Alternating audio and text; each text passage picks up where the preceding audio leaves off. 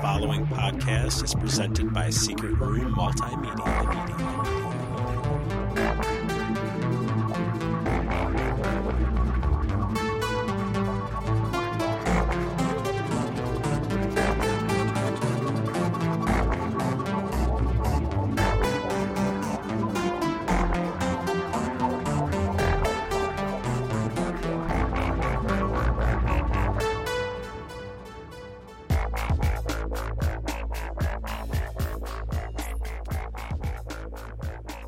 Greetings, fanboys and fangirls. You're listening to a very special episode of Fairpoint. Tonight, we have the distinct honor of sharing the spotlight with and picking the brain of one of our favorite online personalities. He's part of one of the biggest online reviewer communities, and with over 160 episodes under his belt and a legion of badassitude at his disposal, he is somebody that we have wanted to get on the show since day one. In order to get the most out of this, we will be foregoing our usual format to grill him on five different talking points. I'm Nathan Capisser, I'm Craig Lewis. And I'm Erod, and I'm the Blockbuster Buster. and this is An Evening with the Blockbuster Buster.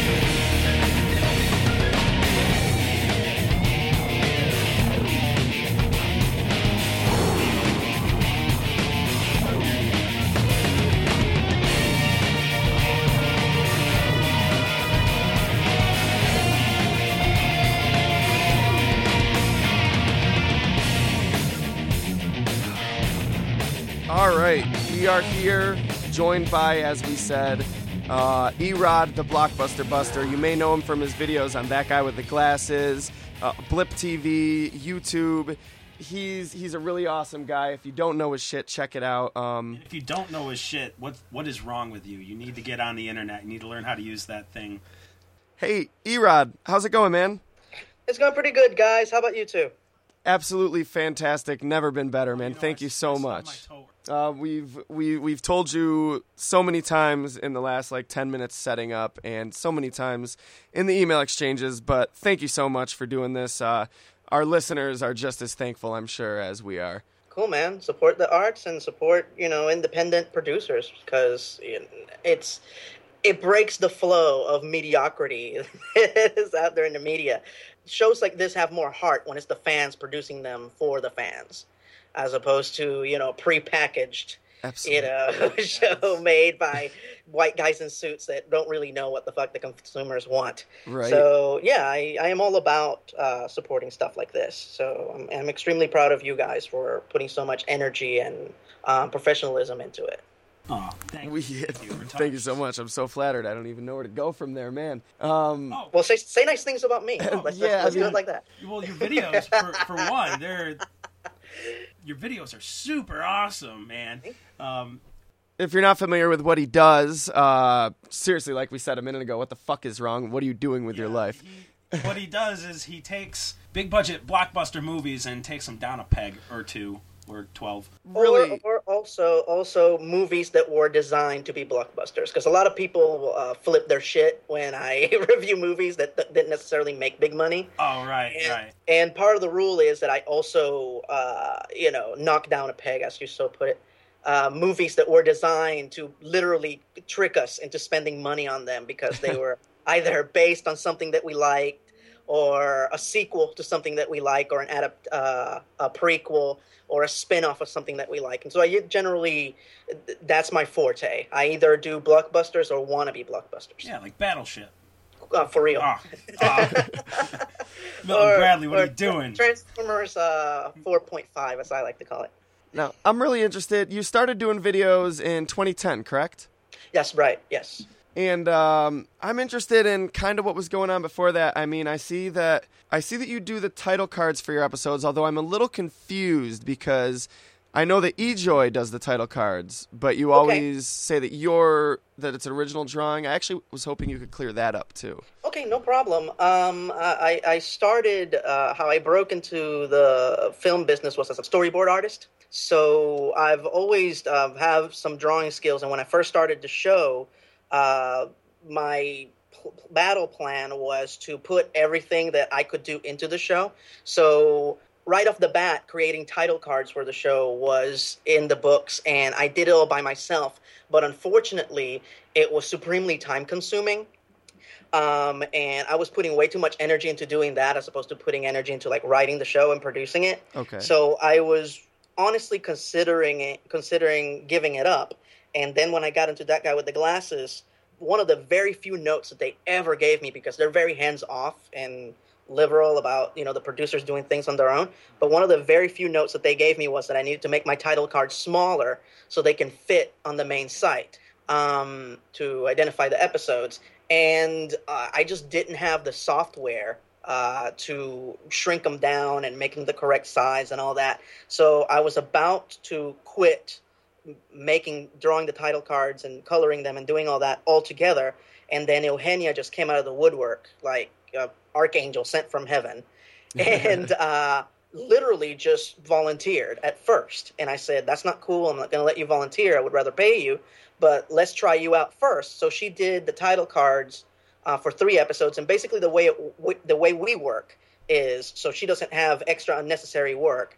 I come up with the concept and I draw the title card. I do the initial drawing and then I pass it on to her and she does all the shading and inking and she adds the background and uh, logos and she makes it look like a title card. She turns my scribbles and turns them into art. well, she, She does a damn fine job. Eh, Oh, oh my God, yes. Uh, uh, you brought up the battleship episode a minute ago, Craig. Yes. Um, that that title card was just a, the- a shitty drawing of me. That's it, with my mouth open. And she came in and added the ocean, and she added like the plasma blast from my mouth, the atomic breath, the ships, the sky, everything. She made it. She took my shitty drawing of myself and just turned it into this fucking awesome work of art that deserves to be in a wall. And that's the magic of her. That every week I give her a challenge, and she meets that challenge unbelievably. Yeah, uh, the second title card that she ever did for me was called The Conqueror. Okay. And uh, originally, I would draw everything. I would draw the background, the characters, the logos, everything. And she told me not to do that anymore, just to draw the characters and an explanation of what I wanted. So I drew, I drew me and I drew Kevin Sorbo, and I said, I want this like epic medieval landscape in the background. And she just came up with that unbelievable like D and D, you know, background with that magical sky, and oh my god! And that was all her. I didn't. I just gave her a vague description. So yeah, I only deserve ten percent of the credit as far as the, the title cards go. Um, Well, I think we could at least give you 15 or 20, maybe. oh, I don't know. Thank you. Twelve percent. Twelve percent. We'll talk about that. We'll settle on 12% later. 12.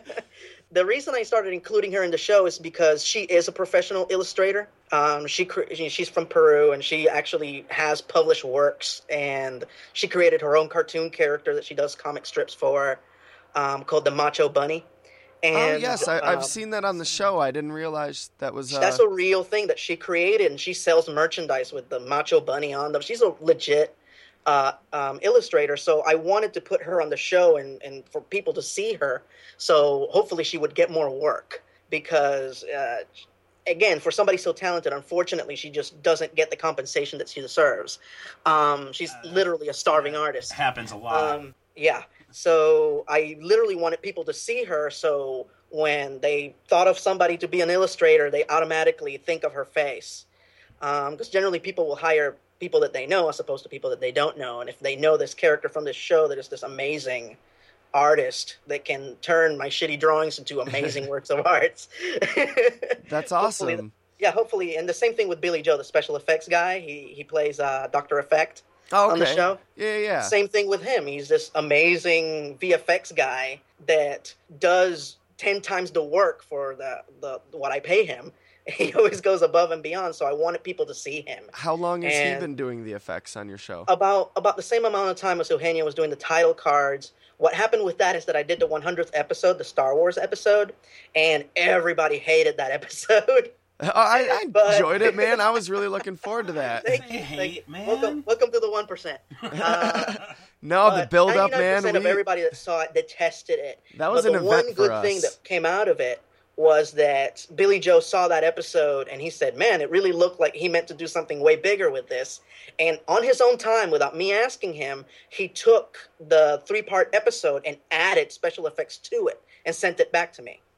Without me asking, it's like, "Look at what I can do." That's I can do this for you on a weekly basis. Wow. And I was still pretty snooty about it. I was like, uh, well, this doesn't mean the guy is loyal. This doesn't mean I can count on him. So I asked him to do some kind of a scene where a character shoots firebolts and lightning. So this is what he did. He went out to a bar with his wife. And out in the bar parking lot, he has this imaginary LARPing fight with his wife. Which, but which has in, real world has no lightning or fireballs, and then goes back home and takes that footage and adds the lightning and firebolts being fired from him to his wife and vice versa. That's and sends awesome. that to me and i'm like shit i gotta work with this guy.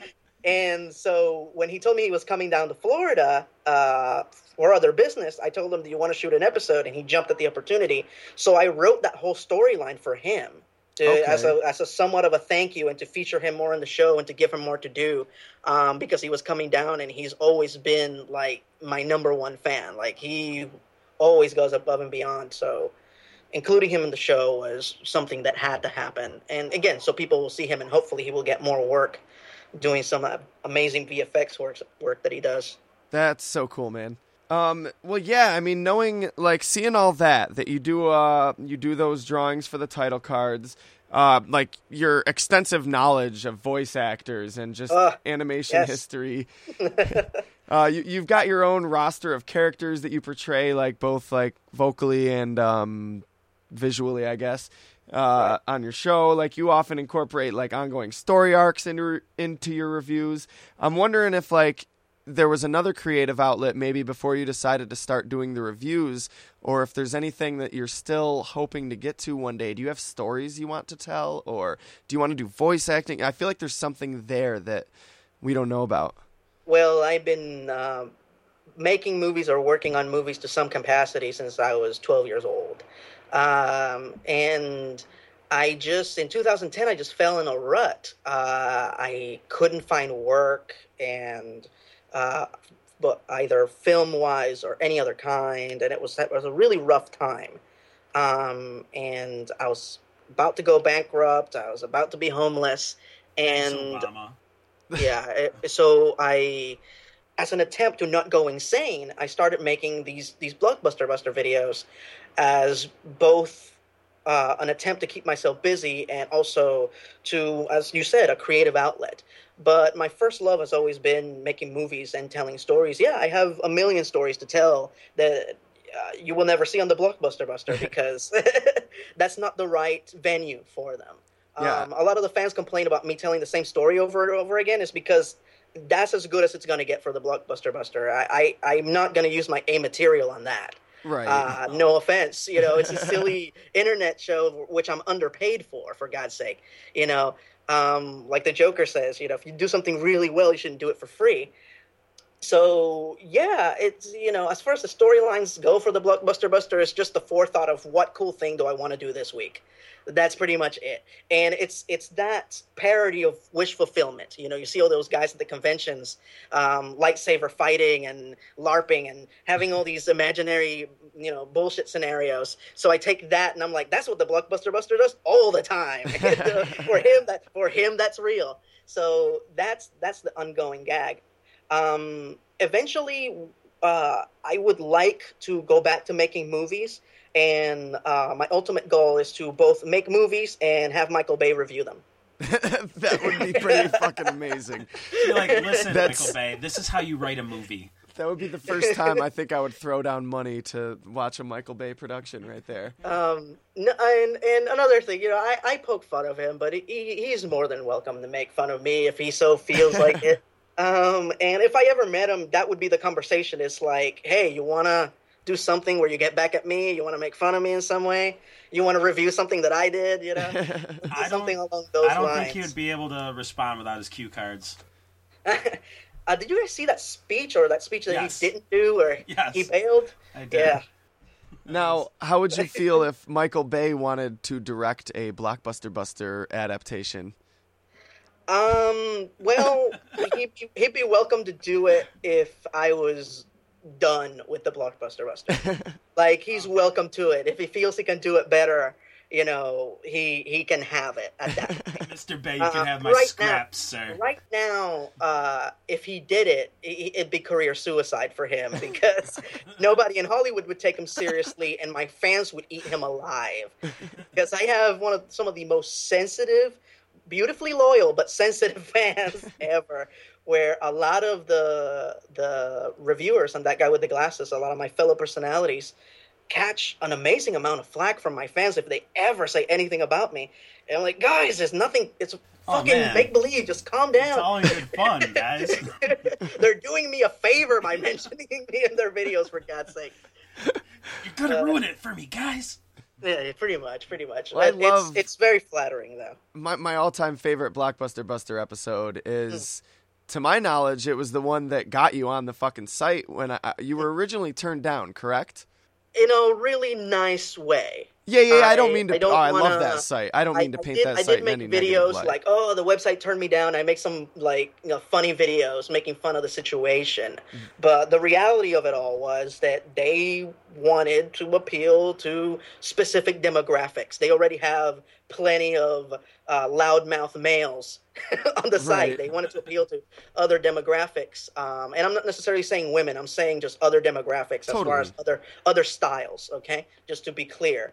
And the beautiful thing about it is that Rob was always really honest with me as far as what they were looking for. And he was always like, hey, you have talent. I see what you're doing. I'm going to keep you at arm's length. Please be patient if you really want to do this. It's just that right now, we got three of you. Um, um, you know, but Well, uh, they they definitely didn't have a blockbuster buster. That that Well, much is for know, sure. But I no, I, I understand what you're saying. Pa- Absolutely. paraphrasing what he was saying. And Totally. it's funny because when I came on, uh, that was one of the major criticisms from the viewers. It's like, oh, another another one of these? What the fuck?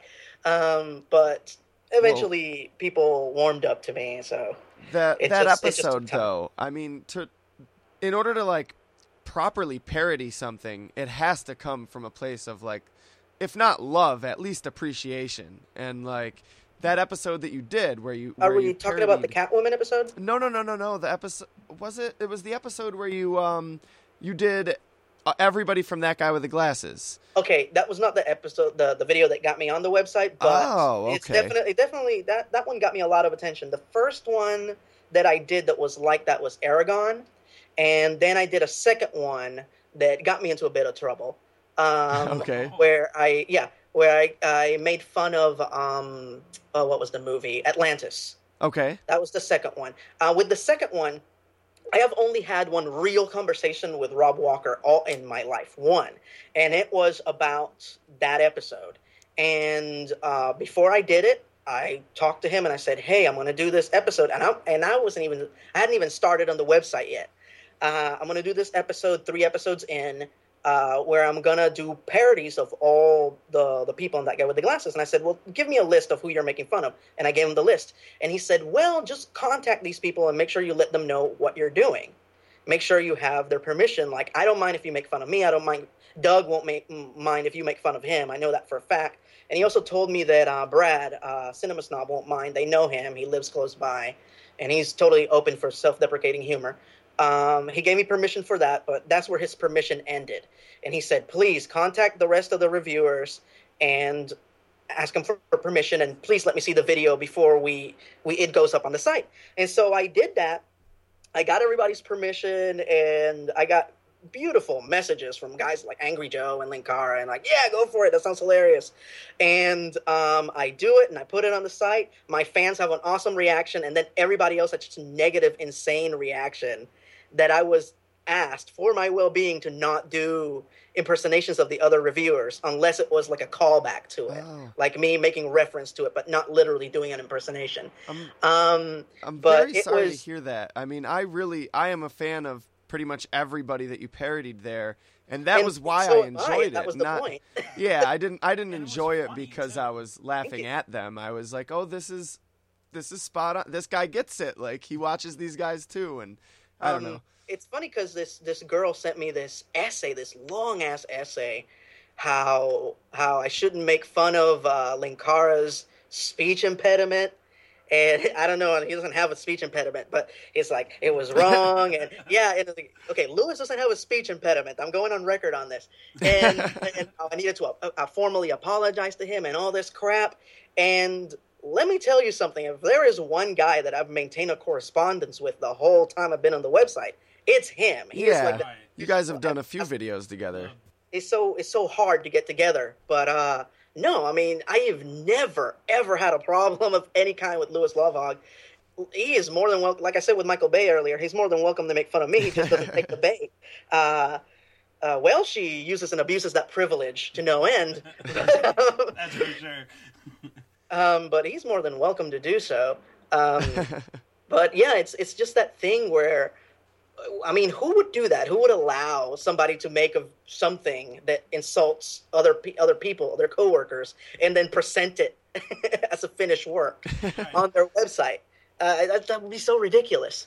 And every time I'm going to do something that gets close to that, like I just did the April Fool's episode where Cartoony played Angry Joe, again, Yes, I let them know and they you know it's gotten to a point where they don't even respond they're like yeah yeah yeah we know you- we know you do those things we make we make fun of things too Ju- I just I just want to say, um, cartoon E doing Angry Joe. I just Oh, yeah. pew pew pew pew pew. That was that was I was dying at that point. and and literally literally that was for the reason that the video says he was unavailable and he was very apologetic about it but he was unavailable i'm like i need an angry gamer to interject i, can't, I just can't do it and just nobody was available everybody was at the same convention and I just said, "Well, ooh, would it be funny if it was like a soap opera? You know, when an actor's not available, that they bring in this completely different looking actor to play that one character for that one episode, and at the beginning of the episode, they go, "Today, the part of Roger Thorpe will be played by Kurt Blodenstein." You know, like, who the hell is this guy? It's the Like, understudy.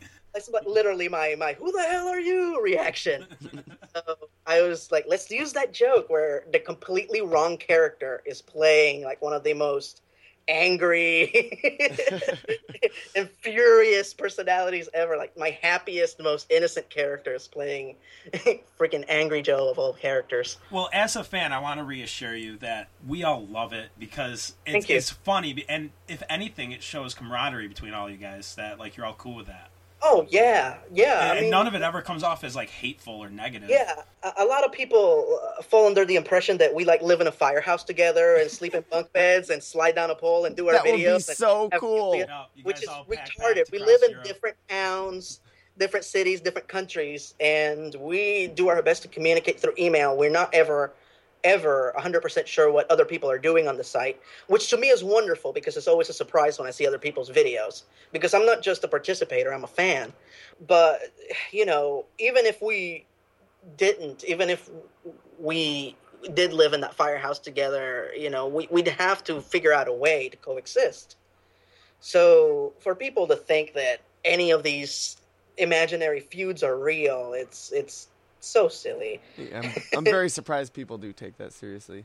Well, that that's just the way it is, and that's that's why uh, Doug has had to do so many videos where he apologizes for something or does like the top ten list of his fuck ups and all that because Right. he is the biggest star. He is the guy who everybody's eyes are on, so he has to do those things. I have the pleasure of not having to do any of that or ever apologize to anything, and I hope to enjoy that for the foreseeable future. I always feel bad that he has to do that. I don't think he ever has to apologize for anything. He fucking he's one of the you know creators of our art for God's sake. Um, people should be grateful and shut the hell up and just enjoy his comedy that they get for free. But that's Yeah. just my opinion. Amen. Um, You but, could be paying to um, see him yeah, in a comedy the cool club. thing is that so- every time that happens, every time he has to apologize for something, he comes up with like the most awesome video to respond to it. Like when people freaked out over the Let's Play video that he made, and in response, he made the uh, James and the Giant Peach review. Again, one of his very best videos, and it came as a response Right. to this unbelievably horrible reaction to something that he did not intend to be insulting in any way. Um, so I got a couple questions for you. Go for it. You, sir, are a comic fan, Yes. of course. What is the first comic that you read that made you like surrender to the all-knowing will of great comics? Okay. Um, it's funny because I literally shot a video today explaining all that. Um, Wow. uh, okay, but no, no, no. I'm go- I'll, I'll be happy to reveal it here first, exclusively on your show. Um, no, my uh, my uh, venture into the world of comics actually began when I was seven years old. My grandma was a librarian, and uh, we didn't have Google back then, or we didn't have internets, so we never we needed to find out anything. We'd go to her library, whether she was working that day or not. We'd go to her. So I spent a lot of hours at that library, and at her library, they had comic books. Yes, they had comic books at the library. So Best fuck you, Fredric Wertham. Uh, saying that comic books are not literature. Fuck that guy. Anyway, uh, anyway, so they had comic books there. Um, and they had a lot of old stuff. Like this was in the '80s, but they had a lot of old stuff from the Silver Age, just tattered copies of JLA and X Men and Fantastic Four, all the quintessential comic books, and I got to read them for free the, during the many hours that I got to spend at that library with my grandma while she was running her errands or working for the day. Um, and that's the place where I decided I like DC Comics more, and that's where I became. Yes. Because Yes. Unfortunately, that was an era where the anti-hero was getting popular. Linkara makes fun of this all the time through the '90s, kid. Right. Um, because yeah, it was it was the era of the heroes with the big shoulder pads and the bandoliers and the guns that were bigger than their heads. Um, and I just the, the whole Rob I- Liefeld thing. I grew up in a shitty neighborhood where you know I would see people carrying guns, and they definitely were not heroes. Um, so I found the prospect of characters that were just straight laced good guys very appealing as a child. So, and that was DC Comics. DC Comics was the home of all the, you know, wholesome good guys. You know, Superman, Batman, Wonder Woman, Green Lantern. You know, they were all different. They had different contrasting personalities, but they all had the one thing in common: we do the right thing, no matter what. Um, so that's when I became, you know, uh, official comics fan. Uh, the moment that made me a hardcore uh, comic collector, however, was a fateful day that I was at school. And generally, you didn't read comics at school because you get your ass kicked because that was little kid stuff. I, like I said, rough neighborhood. Yeah. Um, but I see all these kids gathered around this kid, and I'm wondering, oh, what's happening over there? And I go over there, and this kid has a comic book op- spread open in his lap. And all the kids are gathered around looking over his shoulders, and the comic that he has opened on his lap is the Infinity Gauntlet. And it's the it's the splash. Yes, everybody was saying that. And the splash, he had it, and he had it open, the fateful splash page that shows that enormous portrait of uh, Thanos' citadel, and he has killed every single Marvel hero, and they're all all their bodies are spread out, decorating his citadel, and he is choking the Hulk to death in his hand. And I looked at that and I thought to myself, I need I need to know two things: what happened before that moment and what's going to happen next. and that's the moment that I decided I need to be at the fucking comic book store every Wednesday without fail. I need to know about this stuff. And so I asked my dad, you know, if, if I could go every Wednesday, and he, and he said yes, as long as he could walk me. Again, bad neighborhood. Uh, and yeah, and my dad would take me every Wednesday faithfully, as long as I, you know, did my homework and did my chores and shit. And I I became really good friends with the guy behind the counter. He thought, you know, I was just adorable because I was this little kid that just knew comic books inside and out. Yes, I always talk like this, by the way. and, and yeah, because of my experience at the library and just talking to this guy whose name I cannot remember to save my life. Just talking to this guy, to the the guy behind the counter who resembled the comic book guy from The Simpsons a lot. Um, Awesome.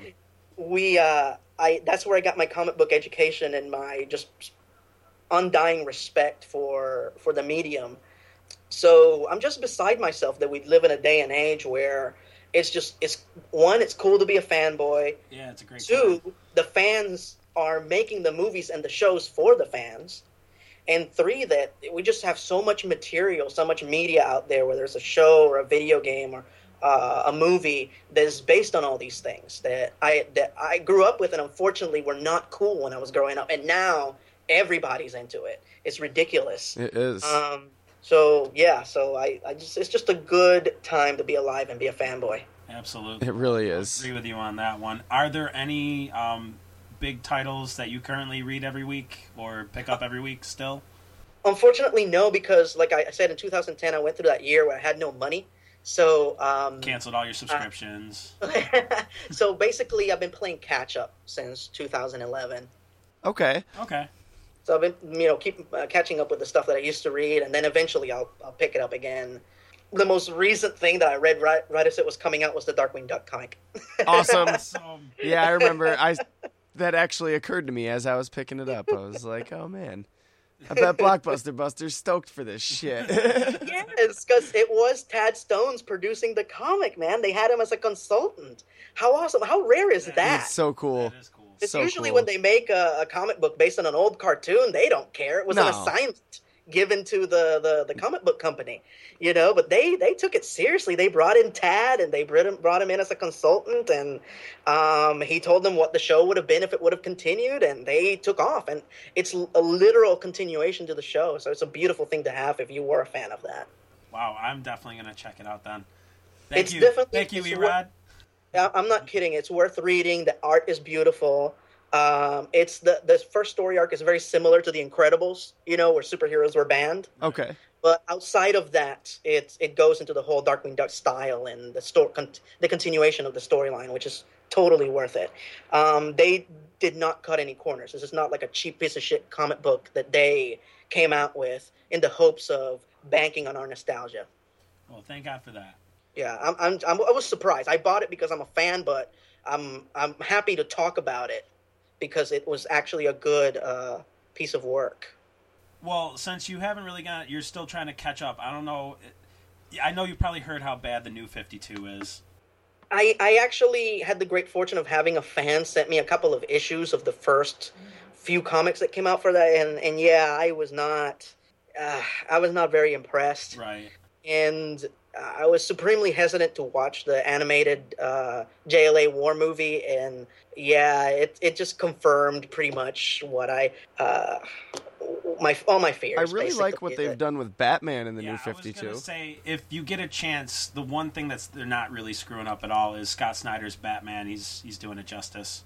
Scott Snyder is Yeah. doing Batman. He's doing Batman. Oh yeah. Yeah, and it's it's it's pretty good.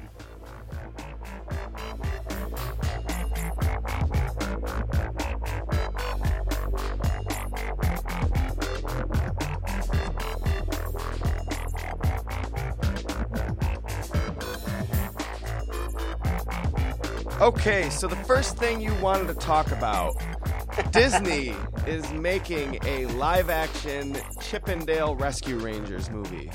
Oh, it's just those those types of movies where it's it's um, based on a cartoon from our childhood, and uh, with the CG characters interacting with human characters. They're just destined to suck. It's, it's, it's a universal law. People say that all uh, video game movies suck.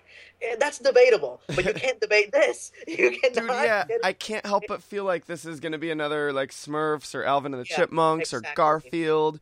Rocky and Bullwinkle. Yeah. Garfield. yeah, uh, all those movies uh, just they they mercilessly suck. And and the reason I I wanted to talk about this one in particular is because they're ver- venturing into our realm. They're venturing into the '90s for the first time. Um, all the cartoons from the '90s that were made into movies were made into movies while they were still in the air Right. this is them um, banking on the popularity, uh, not the popularity, but the nostalgia of the show, and people that remember it now has have kids and will drag the kids to see it because they remember it, and it's a kid-friendly movie, so they will bring the kids. Well, did you Um, know that they were going to do an uh, Chip 'n Dale movie in 1991, an animated movie, but then it never happened? It never happened, I believe, because um, Treasure of the Lost Lamp didn't uh, quite do as well as they expected it to. Okay. Um, so they, they, I believe, they changed to a different studio after that, and that was the studio that produced the first Goofy movie, which again didn't quite do as well as they hoped that it would do. Right. And yeah, uh, Disney Toon, Disney Toon Animated, I believe they were called. So yeah, Now, I feel like Um, if Disney had announced that they were making a Chip 'n Dale Rescue Rangers animated movie, right now Yeah. I would be like, "Oh my god, I can't fucking wait." absolutely, absolutely. If they got Tad Stones involved with that, the creator, uh, that would be awesome. And you, you can't tell me that he's not film tested because he, he worked on Aladdin. You know, he worked on Beauty and the Beast. He worked on a lot of the, the biggest movies that Disney came out with um, in the 90s. So you can't tell me that he doesn't know how to put a three act cinematic story together. And again, he is the creator, he, he is the heart of the show. So, and all the voice actors are still alive, which is one of the things that I fear. They they'll get fucking Will Ferrell and uh, Drew Barrymore, Right. Well, wait, and the but- and the flavor of the week to to voice the characters. But what if they get Harrison Ford and Tom Selleck to voice? And you know what? I, I love them both.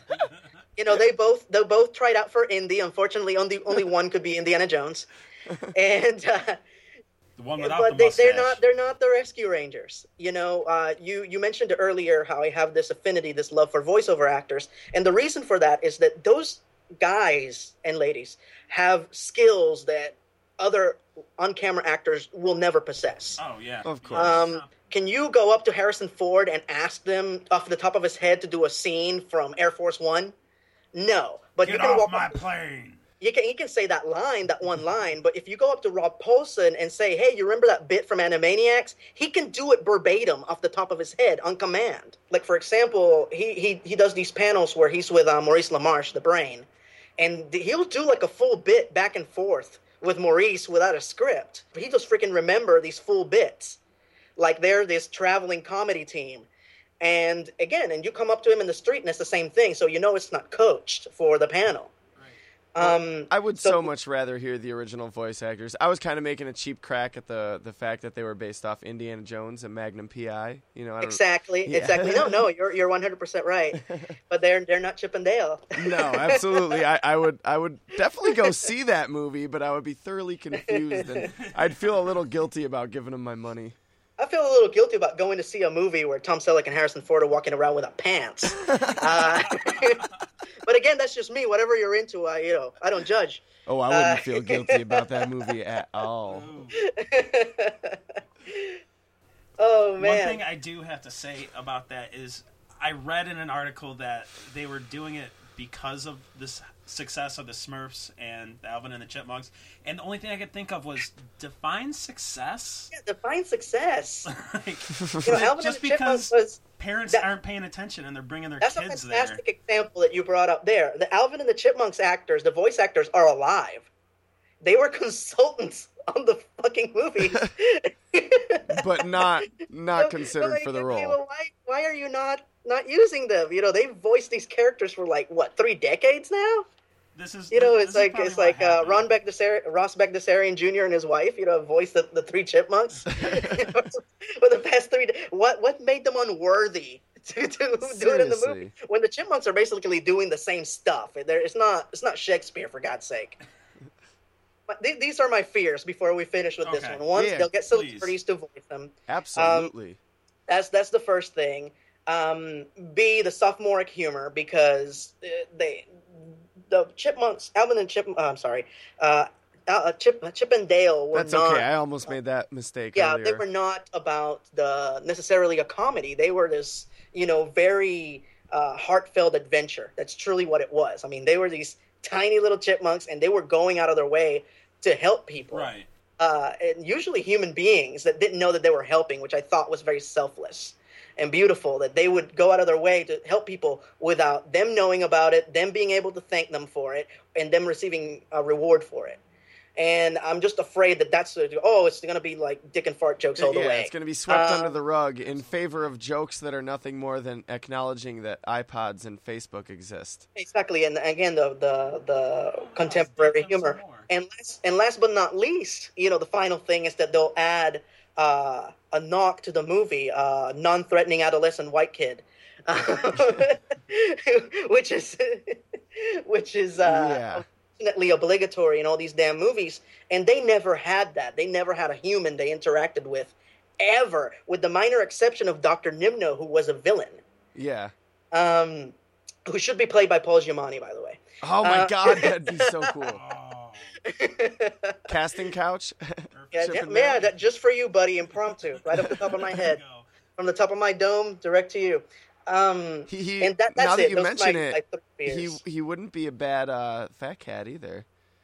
Well, Fat Cat is uh, Jim Cummings, man. Don't even. He's like, this podcast is over. Like, get on my level, okay? you don't know me. uh, no, that's uh, I, like I, as you may know, already know, he's my absolute favorite voice actor. He he does all the voices that I wish I could imitate, and that was one of those characters where Yeah. it was like this classic um, James Bond villain, but with that Jim Cummings twist. But it still sounds right for animation. Absolutely.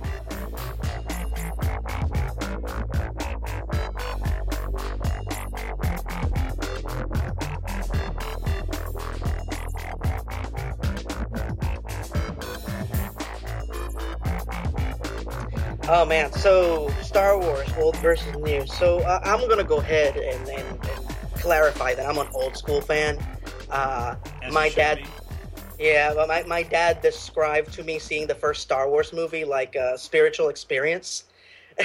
and my dad is not a fanboy, so for him to say something like that, basically what he told me, and, and this is got me because I knew Star Wars existed. You could not be a child of in the '80s and not know what Star Wars Right. was. That was just improbable, unless you were Amish. Um, You knew what it was, but you probably haven't seen it yet in your life. yeah, but uh, yeah, apparently, you know, when he was a kid, he used to go to the the drive-in a lot. But when you went to the drive-in, um, you didn't go to watch the movie when he was a kid. You just went to hang out. You sat on top of the car with your friends, drinking beers, and you hung out, and nobody watched the movie. And he said that when he went to see Star Wars, the movie starts and the music starts and the opening crawl. Everybody's talking, not paying attention. Uh, Leia's ship flies by. Nobody's paying attention. Suddenly, that Imperial destroyer flies overhead, and the whole parking lot where the drive-in is located shakes. Like you can see the rocks like shaking on the ground, as he so describes it. And everybody shut up and watched the movie. and he said, and I've heard this other people tell me this as well, that when Darth Vader walked in, nobody knew who the fuck he was, but everybody started booing. They automatically knew he was the bad guy. That's crazy. and so that as a kid i was like oh my god this sounds like the best thing ever i have to see this so I, I, what i'm trying to express here is that i've i've had uh, a very profound love for that franchise from uh, a very early age um, I did watch Doctor Who at the time, but unfortunately, nobody throughout my childhood knew what the hell Doctor Who was. so I had nobody to talk to about it. But I could talk to anyone about Star Wars. That's so that starting was to always get more mainstream popular now. I know. oh, isn't that Doctor insane? Who is huge now. Isn't that freaking insane? Yeah. It's like the most downloaded show on iTunes, some bullshit like that. Oh my god! I, I It- it- never thought I'd live to see the day. Who could have Only took 50 predicted? years, right? Like, who could have predicted? Sixteen say, years. Say even ten years years, ago, oh, who who? could have predicted that My Little Pony would be huge with dudes and Doctor Who would be huge with girls? Like, whoa! Oh, yeah. Totally yeah. turn the tables. Um, 'cause I'm telling you, I went through a good, well over 20 years of not being able to bring it up in any kind of a conversation. Like if I made a reference to it, people would stare at me with blank expressions. Um, and yeah, it just felt like this thing that only I knew and only I appreciated. And and people in Britain and me and that's it. And um, and uh, and when I heard that it was coming back, I'm like, no, no, no. I'm an old school fan. I'm an old school fan. I'm not gonna like this new show. You guys are posers for watching this this new version. And um and that's that's when I decided to watch all the old ones in order, uh, so as my rebellious gesture to the new show.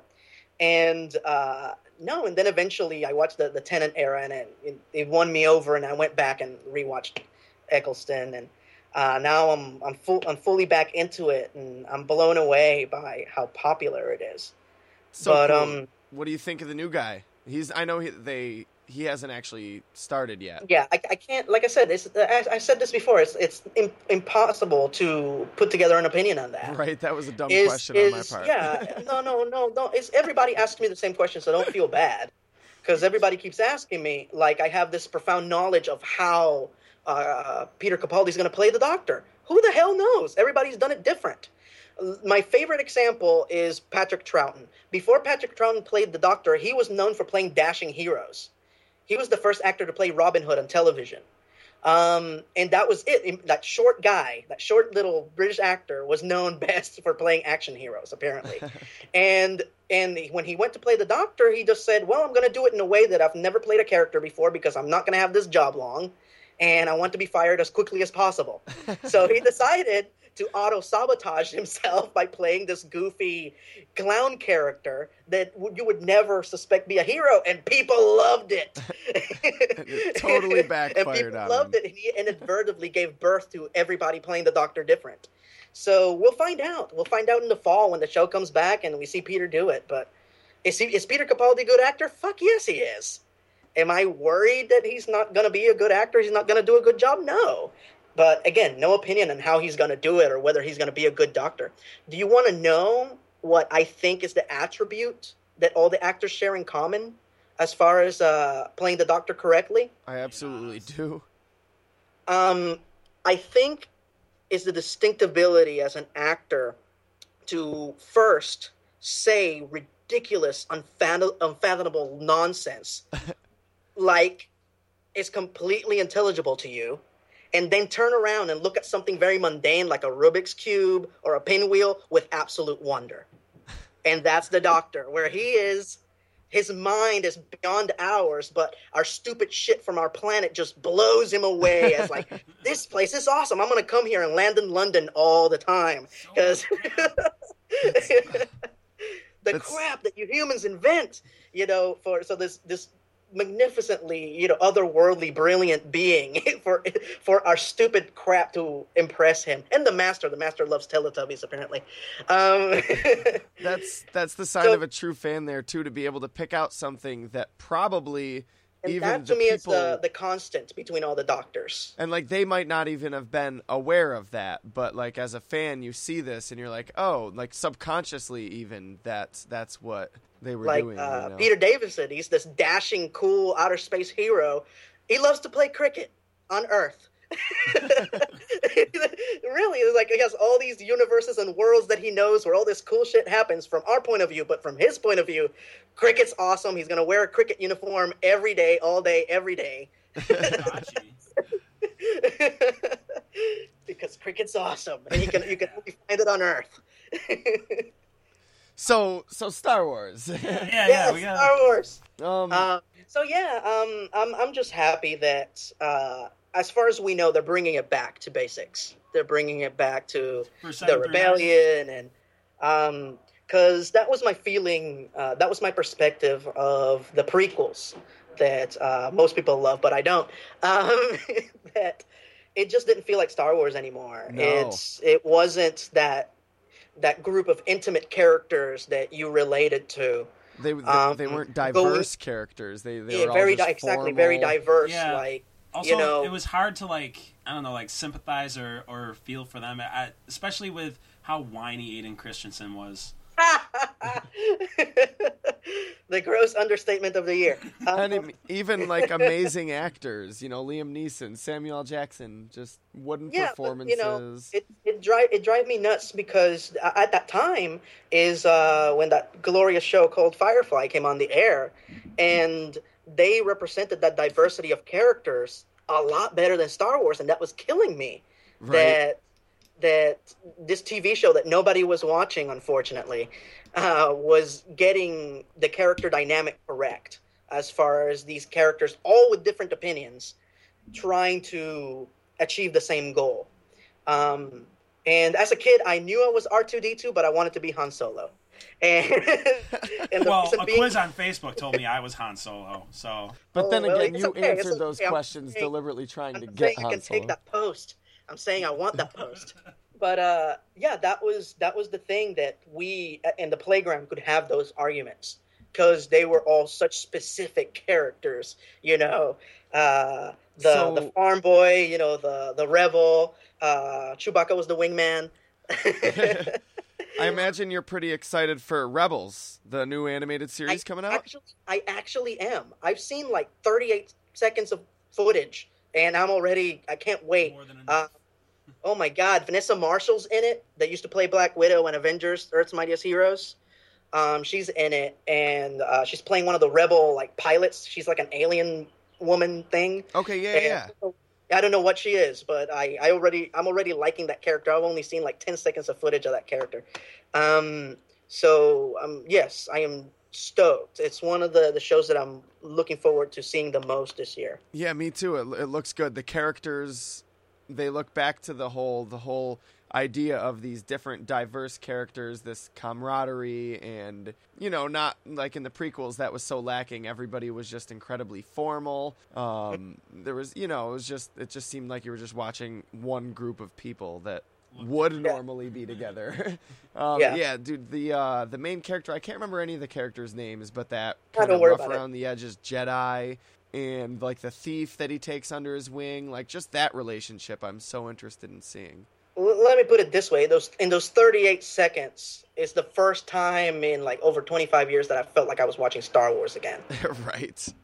um, that's the feeling that just that that little tiny sample that they gave us gave to me.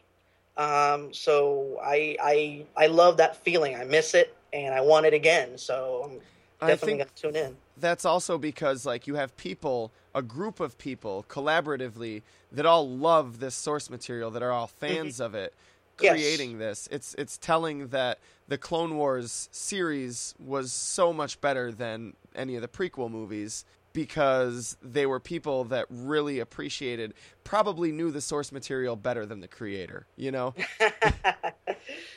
and yeah, I don't know. I'm I'm looking forward to that and of course episodes 7, 8 and 9. I mean, I, I god, I hope they're not bad. I'm so hopeful. And it's funny it because in '99 when uh, Phantom Menace came out, nobody had that like uh, feeling of dread, like, "Oh, this is gonna suck." I did.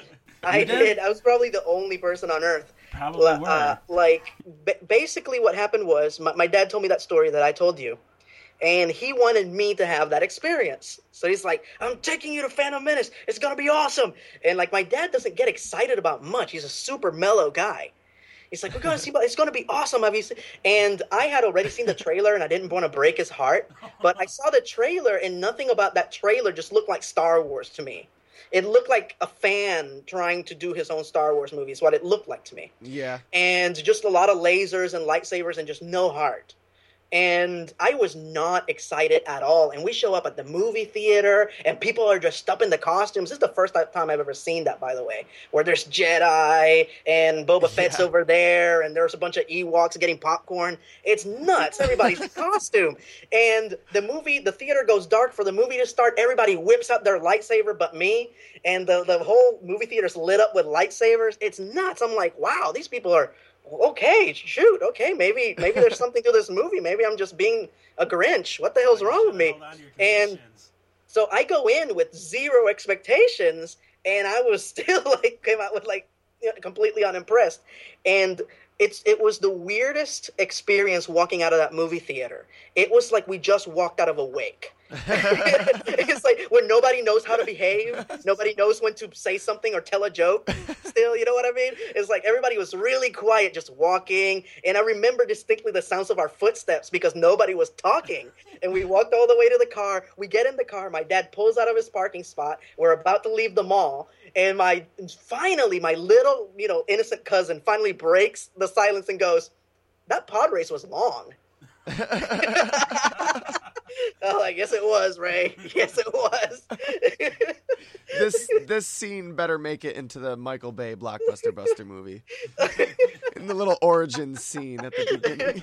and again, I mean, I wasn't crushed because I, I didn't go in with a severe expectation. So when everybody else like started complaining about it to me, it's like I told you guys, I, I told you, I don't know what you're you're crying to me for. Jesus, those So, movies. I mean, how how do you feel about the upcoming ones? How do you feel about episode seven? What do you think? I'm I'm super excited, um, especially because we, we have Star Trek movies, but no Star Wars. What the fuck? You know, Star Wars used to ru- rule the movie theater. Nothing against Star Trek. I love Star Trek. Um, but you know, like I said, I grew up with Star Wars, so that would always be my first love. Um, Oh, yeah. So um, it felt, it really felt like you know the Force was out of balance. Yeah. and uh, we, we needed Star Wars to come back, and I'm glad that um, Disney and J.J. Abrams uh, stepped in. They just announced that um, Carrie Fisher, Harrison Ford, and um, Mark Hamill are all at Pinewood Studios. They haven't signed anything yet, but they're over there in England at Pinewood Ugh. Studios. So that that was like, oh, they're back. They haven't signed anything, but they're back. So So exciting. yeah, exactly. I'm I'm really excited, and and I know that you know they're only gonna probably be in the movie as an advisory capacity, and younger actors are gonna be the main characters. But I don't give a shit. Just to see them be those characters one more time, you know. Again, talk going back to Doctor Who, like seeing Tom Baker interact with um, Matt Smith as the Doctor just one last time in that very ambiguous scene at the end of the 50th anniversary that was like I I literally uh, you know reenacted that scene from Ratatouille where Ego goes back to his childhood when he bites into the like, and I was like a little kid with a towel wrapped around my neck that was supposed to be a scarf, watching Doctor Who in my grandma's living room, listening to Tom Baker's deep, crisp voice giving uh, Elizabeth Sladen instructions to save the day, and oh my god, it was and it'd be good to have that with Star Wars again. I I hear you. It would be yeah. I mean, I uh I went to see Empire for the first time with my dad in the theaters, which incidentally is my favorite. Yes. But I never really got to have that defining moment. I mean, by the time I saw Star Wars, I already knew the big reveal, like who didn't at that point, that you know Darth Mhm. Vader's his father, and like I mean, I really enjoyed it, but I never really got to have that definitive experience. So Yeah. it would be really cool to go see this movie and not be disappointed with it. That's that's one of my uh, Empire's one of my three movies that I wish I could wipe my mind and watch it without knowing what's going to happen. Right. Uh, it's just one of those that The Matrix and The Usual Suspects. I wish I could just erase my freaking memory and watch it again for the first time. Unfortunately, that can't happen. Um, Oh my god, if I could do that with the usual suspects. fuck, what a great movie, man! Singer needs to go back to making movies like that. Yeah. I know they don't make us as big a money as X Men, which I enjoy, but my God, that he used to make fucking great crime movies?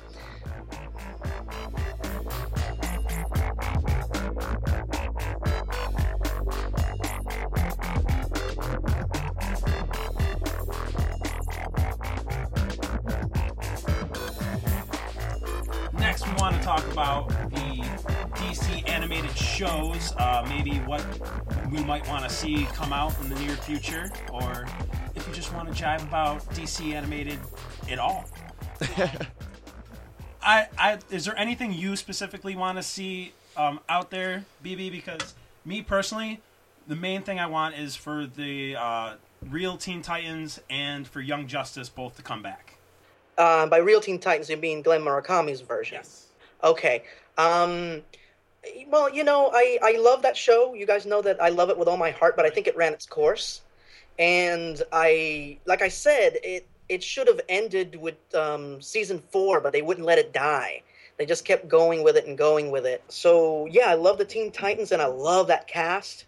But I, I think they're good. If they did uh, animated uh, one of their animated movies with that cast, Okay. dealing with another with another era era of the Titans, you know, get those guys to play different iterations of the Titans. That would be fascinating to me. I'm a, I have to show my belly here. I'm actually see my relationship with Marvel and DC.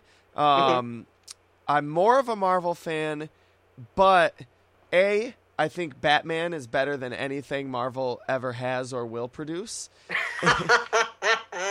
And- with the MacGuffin belt. Oh my God, But uh, I also Hey, think that DC. Nathan! Yes. Nathan, if you ever meet Kevin Smith, that is the first thing you have to say to him, Oh, and he and he will talk to you for days. uh, Kevin for Smith is my idol. Yeah, Kevin Smith. Yeah, don't talk to him about his movies or any of that shit. He doesn't care. Bring up Batman to Kevin Smith, and he will just go on and on and on. Oh, I know, I love. Oh my god. Yeah, no, I mean that's that's because every every one of these famous people has that one big interest, Yes. and they never want to hear about the shit that they've done. They don't. They know it. Now, unfortunately, that's my mistake. Don't don't be me. Have a good time if you meet Kevin Smith. Just bring up Batman the way you mentioned him just now, with as much passion and zeal as you have for the character. Yeah, Batman is just one of those characters that, that strikes a chord with everyone, whether they're young or old, or whether they're into comics or not. There, I, I know. I used to have this coworker that was like this, you know, hardcore, you know, tattoo wearing, bling wearing, you know, grill wearing, you know, car with, you know, the spinners type of a guy. And he just thought Batman was one of the best uh, characters ever created, just like you. He had a Absolutely. Batman tattoo, like a Denny O'Neil Batman coming out of the shadows on his shoulder. And everything else was like a hardcore badass, like devil tattoos and skulls and naked women. Batman, like right on his shoulder. Awesome. and well, I, I, I mean, just thought, oh wow, Batman made it into the mix. That's I can, uh, I can definitely get with that. Batman's my favorite. Batman bridged a relationship. Like we could not relate on any level except for Batman. Uh, well, not only do they have Batman, I do think that DC, while I personally like Marvel's roster of characters better than DC's, right. I think that DC handles their characters and their content not always, but for the most part better than Marvel does. Well, sometimes you're right. Um, I think uh, what what Marvel has is is that that keeps the characters fresh and, and as great as they've been they were in the '60s. Um, it, it, it, all comes down to three words: um, Brian Michael Bendis. Uh, that guy, my God! Like yeah. a lot of people say that he's the the current Stan Lee, and a lot of people go, "Oh no, he's not." And I'm like, okay, he hasn't achieved everything Stan Lee has achieved, but as far as being that guy that like knows all the characters and knows how to tell their stories correctly and stay faithful to who they are, yes, he is the current Stan Lee. That's who he is. Um, and yeah, that's they do they they I'm always very impressed with how Marvel has maintained that. How I was seven years old, I fell in love with Benjamin J. Grimm, the thing, my favorite character, and I, I can pick up a comic book right now and he still acts the same way. he still yeah. talks about his Aunt Petunia and, you know, Boys at Yancey Street, and he's still doing that. He's still the same character and he can he can still pull out his iPhone and fucking send a text. still the thing. that hasn't changed. Um, so that was beautiful. Uh, unfortunately, DC because they had such a heavy rotation of writers, the characters went through uh, severe changes from um, the golden age to now until they finally settled into the personalities that we know and are attached to yeah, that's I just think that's so cool that Marvel, you know, Spider-Man was always Spider-Man. He was always the the guy that had every problem on Earth, but still put on the tights and uh, went out to help people. Except for when he was Doctor Octopus, but we won't get into that right yeah, now because we'll be here all night. That's another one. Oh boy. uh, well, so so if I had a list uh, of what I wanted to see, it would pretty much just be Batman, and I'm not just going to sit here and go on and on about it. But I mean, the three main things I would love to see. This is what I want to know: what Batman specifically, because we'd had uh, several great iterations of of Batman already. So, what Batman are you still waiting to see? Oh well, I guess my my personal favorite's Kevin Conroy. Um, that uh-huh. is what I hear when I read the comics. Mm-hmm. Um, I well, I guess the the three ideas that I would really love to see done are as far as a series.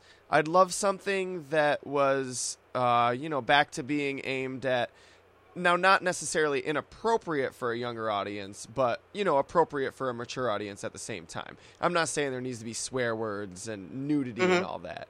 Not that the comic ever had that. No, exactly, um, but just something. Well, there that... was one time that Papa offered to spank, but that was a whole other thing. but I mean, like, like the '90s Batman animated was very clearly, you know, directed yeah, at both and, a young and, and, a mature audience. And I agree, and and you know, I, ju- I just said a few minutes ago that it's one of the greatest animated shows ever made. Is it was the first animated show I ever collected. Uh, yeah because uh, it was just that good. I wasn't even that into Batman at the time. I just this show is so good, I need to have these episodes. I need to watch them over and over again. There's nothing else on TV like it. I have to watch because if I ever get the great fortune of becoming an animator, this is going to be my Bible. This yeah. is going to be what I refer to as like, guys, this is good animation. What's on TV right now? Shit, this good. Let's do stuff like this. That's Not basically necessarily what's Batman. gone through my mind, uh, except for the animator thing. I've never had aspirations to be an animator, so But my, my feeling is that they did it. They did it well, and there, there's so many f- amazing uh, characters and and, uni- and worlds within the DC universe that they are yet to explore. Oh that they I don't they want to just see the same thing. they barely again. touched upon uh, Batman: The Brave and the Bold, which that was one of the things that I enjoyed the most. That that show celebrated the whole DC universe, whether it was embarrassing, whether it wasn't, whether it was childish, whether it was greedy. They went there. I'm They- so glad you brought this up, Erod, because I gotta say, you did your honest review on Mm-hmm. Batman: The Brave and the Bold. I was one of those people that looked at it and said, eh, "Yeah, it's campy, it's stupid, whatever." And then I watched your review, and I Mm-hmm. gave the show a shot, and it's fucking awesome. Yeah, I, it's I am so mad at myself for not, you know, just checking it out because it's Batman. if you, if you guys want that experience that I had at the library as a child, it's that show. Yes. Is that show reading those ridiculous stories that made no sense, where aliens would like fucking land in the middle of Gotham City for no good reason, and Batman would deal with it like it was nothing. Like, okay, well, I got a gadget for that. Let me go to the trunk of the Batmobile, and like, wow, this guy is prepared. right. and they would treat it with the utmost seriousness. They would not, uh, in spite of popular belief, they would not um, talk down to the reader. and Diedrich Bader does. Oh a my God. fantastic He really does. as Batman. Oz Delicado. Well, I would love to see. up, girl? I would love to see Robin, a. Uh, get a in the s- sidecar. That, that, that was one of my favorite ones where, where Robin's trying to break away from Batman and Yeah. Oh, and incidentally, we talked about JLA ti- Time Trap during one of the breaks. In that animated short, uh, well, not short, but animated short movie, um, Batman and Robin have that same relationship where Robin's like, I'm fucking, you know, I'm over 13 now. I'm almost a grown up. Um, I so can drive my own car, Dad. Exactly. and he's played by the same actor who played Sokka on Avatar. Again, I know you don't watch Oh. Avatar, but again, a great comedic performer playing Yeah, Robin. he did an fan- amazing job. I wish I could remember his name right now. Well, I would love to see a uh, like an animated Batman series that attempted to take its time and Hmm. actually go through the continuity, like the different Robins, the different eras in Batman's Oh, history, all the I different would like great to see arcs. one where it actually has the guts to tell the the Killing Joke story and have Barbara Gordon become the Oracle.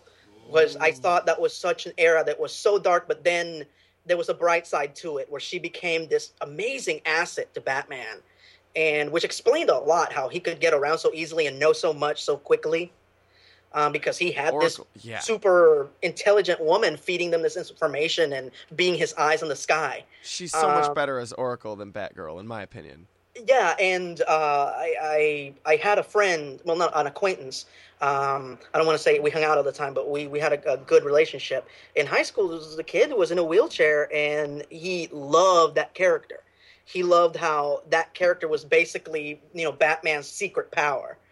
How he's like, Oracle, I need this, and like, bloop bloop, she would just hit the, keys on the computers, like, ah, I got it for you, ready to go that this is how you disarm a bomb. This is the antidote to the that venom you got injected with. This is this. Um, and it's funny because in the '90s, every damn movie had that hacker character. but Oh, Oracle did yeah, it first. absolutely. Uh, mostly played by, played by Justin Long, but um, but uh, yeah. So that's the area of Batman that I, I believe we haven't seen yet. Uh, Batman spinoff that I would like love to see as a show um, would be like an Adult Swim, like uh, Harley and Ivy animated show, Oh, where it's like it's like Thelma and Louise, and they're pulling off super crimes, and yes, and Catwoman's got to have a, a presence in of it. course, of course, you know, like Gotham Girls, they would be supporting characters, but it would be like you know during those times when they pull off jobs that are not quite on in Batman's radar. You know what I mean? I those, those crappier that. those crappier heists that don't quite threaten the entire city or the entire world um, that would be awesome and you know again uh, the brilliant uh, combination of those two characters by paul dini my god you know there's there's so many story possibilities of these two trying to be professional criminals but sucking at it. Because Oh they get in each other's way you know because they're such contrasting personalities. That's a Um, fantastic fucking idea. So that's that's one of the they they did do a very like a three issue series of Harley and Ivy, and it was brilliant. And I'm like, why isn't this a show? And again, they could put it on Adult Swim, make it more adult oriented. Um, you know, like uh, you know, like Boondocks and a lot of the shows that they show. Uh, and uh, oh, uh, Cowboy Bebop is another really good example where it's it's a great show, but it's a little bit more adult centric. And that would be like the part, like the Batman spinoff that I would love to see. That's That would be great. brilliant. I would also really like to see the Long Halloween adapted, but only. You mm. bastard! You oh. bastard! You took my. Oh, is that what you were just about to say? I was, I was, I was gonna say, and like Dark Victory, Craig, it's like a you knew two-part he was movie. going to take all the Batman shit. But You knew only He, he should have known Batman's my thing. only if they imitate Tim Sale's art style, though. Like, Gosh, what else? Um, Blue Beetle. Would you like to see a Blue Beetle series? you, you read my freaking mind. Stop oh doing that. God! Uh, but not Blue Beetle. Uh, Blue and Gold. Blue Beetle and Booster and Gold. Booster Gold. Oh. Oh, what a team up! Because that that is like it's the lethal weapon of comics. It's Yes. that those two again. Uh, like I said, I love that that idea of the buddy cop comedy, but again, these guys are the last two people that should be superheroes, but they still do it. They still do it, and the cool thing about uh, Beetle and Booster is that they bring the best out of each other. They don't they don't intend to, but they do. You know, Beetle accidentally makes Booster more noble, and Booster accidentally makes Beetle a little bit more um, ambitious with his pursuits. So, and I love that. I love how separated they're all right together. Oh, they're so. They, great. uh, they definitely have great chemistry together in anything I've seen with them already. Like That in was- the, the Batman Brave and the Bold episodes with the two of them in it. Wil Wheaton playing Blue Beetle. Oh, Wil Wheaton, you're another guy we're going to try to get on this podcast. It's- I, I hate Wesley Crusher more than I hate life, but I love Wil Wheaton. He is That's- such a talented, cool guy. Right here, like Wesley Crusher, who for me, but like fucking Wil Oh. Wheaton, man. Yes. And I like everything else that he's done, except for that, except for the thing that he's known for. From the Guild to him playing Oh uh, god, the Guild. The Guild is such a great and uh, Teen series. Titans, the Teen Titans that you like. Uh, um, so yeah, oh god, I wish you all the luck in the world. I hope you get him. Yeah, because he's he- he's like me. He loves talking about this stuff. He's very accommodating, kind of a dude. I kind of would like to see an established uh, question teaching Renee Montoya everything. I would love that too, man. I would love that too. Uh, more than anything, you know, Renee Montoya being one of the very few Hispanic uh, superheroes, you know, in all of comics. Um, and I also love the question. Steve Ditko, for God's sake, you know, Yeah. uh, created Spider-Man's costume and his look, drew the first issue, uh, created the question. Uh, what a great character! This no-face conspiracy theorist. really. Um. So absolutely, I love absolutely. I would- conspiracy theories, and, and just like to see a hero that's like unraveling before you and trying to make sense out of the smallest things, like Kleenex companies or you know, and Uh, stuff they're putting I in love, to control I love the idea that you know he his cases uh, are very mundane on the surface. Like he's at a Peeps factory on Easter, and it turns out this like a uh, Satan worshiping cult Right. living. He's like, whoa! It's like it blows your mind every time, and that that's the beauty of it. That uh, you never know where it's going to go. It's like a like a '90s Simpsons episode. It starts completely different than the way it ends. oh, So absolutely, um, especially if Renee is involved. If even if it's the question by itself, by all means. yeah, not going to be picky. We'll take anything, but I would love to see that. Absolutely. Okay, I can. If everybody had their say, I think we're good. All right.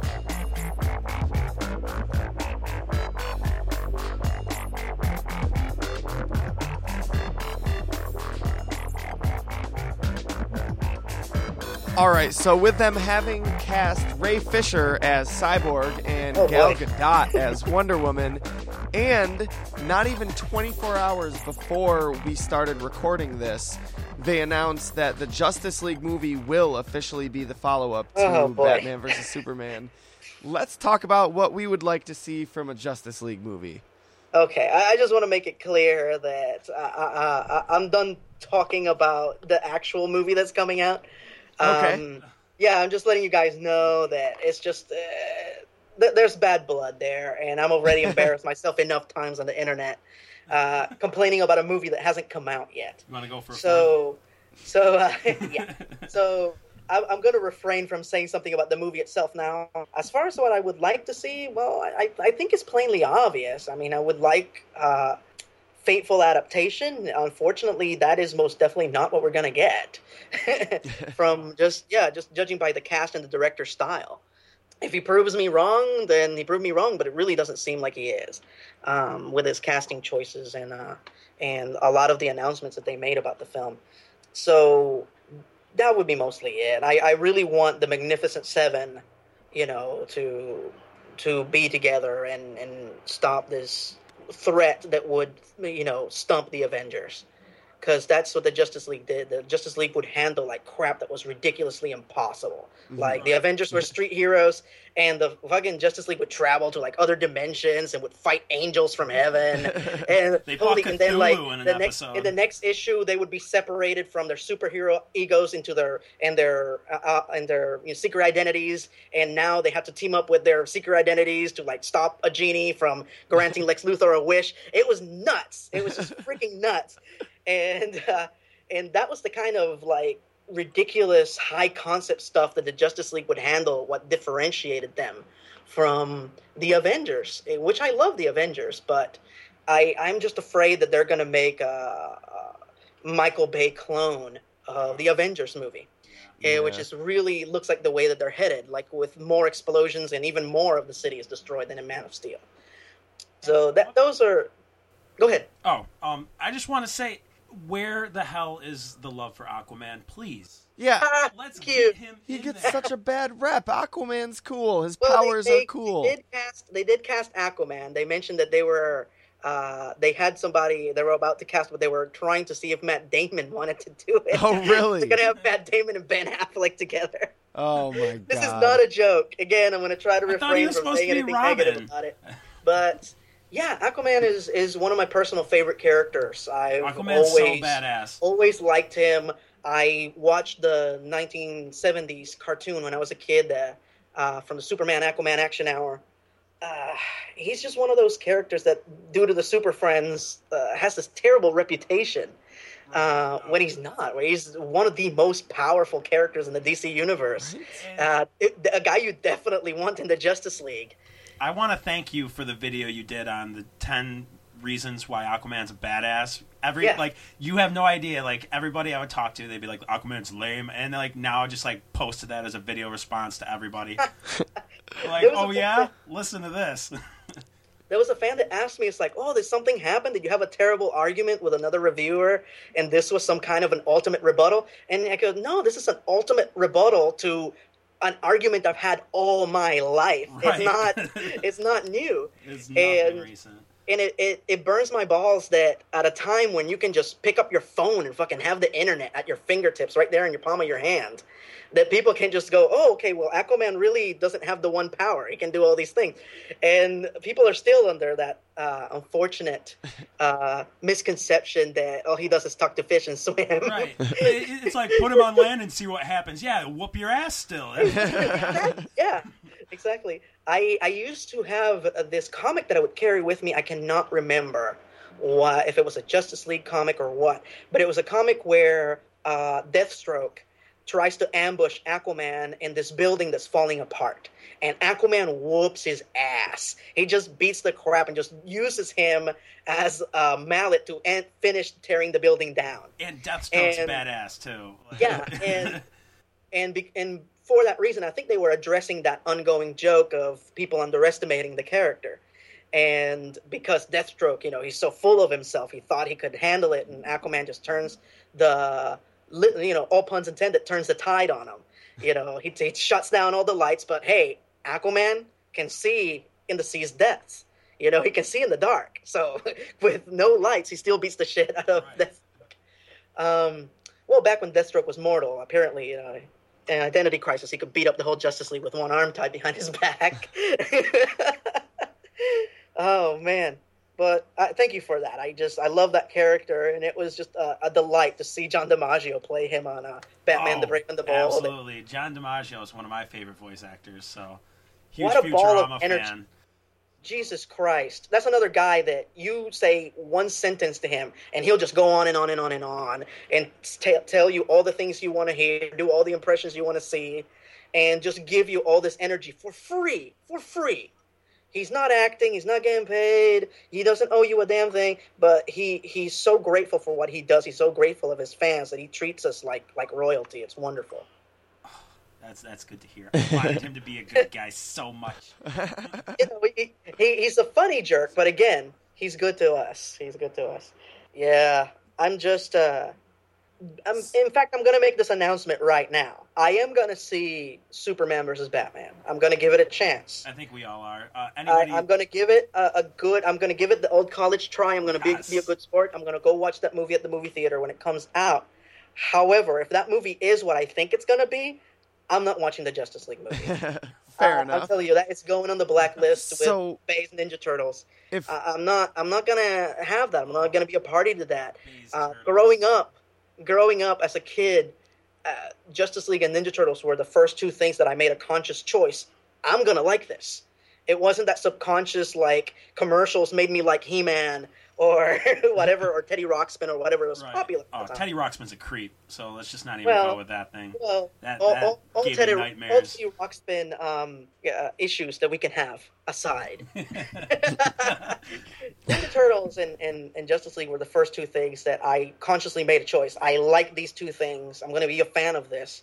So it's it's very precious to me, and and you know I'm I'm not gonna I'm not gonna be a party to it. I'm not gonna promote it if I don't believe in it, because I even even movies that I say bad things about in my videos, um, people go people see them because I mentioned them. Whether I say this is the worst movie ever, and people go, "It is." Let me see if I it really see. is. So I really don't want to be uh, promoting it in any way possible, even if it is saying that it is the worst movie ever in a video. Uh, I, I'm not going to do that. So yeah, if Superman versus Batman is any indicator, then Justice League is done for me as far as the movie is concerned. Now, what would you, if it was in your hands, uh, what do you think you would place as the central conflict or central antagonist in the Justice League movie? Well, um, the Justice League is um is from the '60s, and it was um it was a very paranoid era, and that is evident in the fact that their first real villain was Starro, a bad guy that can control other other people, and you don't know who to trust. Right. Um, so Well, just don't I, trust the person with the star on their face. well, the star can be uh, on your chest under your shirt. Right. So it- that, that's the big reveal at you know the third act. Don't give it away when the star crawls, crawls out of the president's shirt and it goes up to his face, and oh my god, you know the president was screwing us all along. Um, but it, it was because Starro had him under control. So that's the way I would do it. I would use Starro not as the villain, but as the threat, and have that um, McCarthyism um, plot going throughout the movie where people don't trust the Justice League. They're too powerful. We don't know what to do to superheroes. And now it got worse because now they're teaming up. Now they're a gang of heroes. When they were individual, superpowered, godly beings, now they're this gang that lives in this ivory tower in space looking down on us. And people are just terrified of the League. So the movie would be about them proving themselves as this necessary force for these horrible things to come from beyond the stars, you know, like Starro or eventually Darkseid or the White Martians or whatever it might be, um, because that's what see they are. Darkseid. They they are necessary heroes for these impossible threats. Absolutely sets the stage. I like it. And again, it would because there is no Loki, because there is no bad guy that we have to spend a lot of time with. It would give more time to flesh out the league members and how they interact with each other. Um, and also because Starro can possess characters, it gives a magnificent excuse for the heroes to fight each other.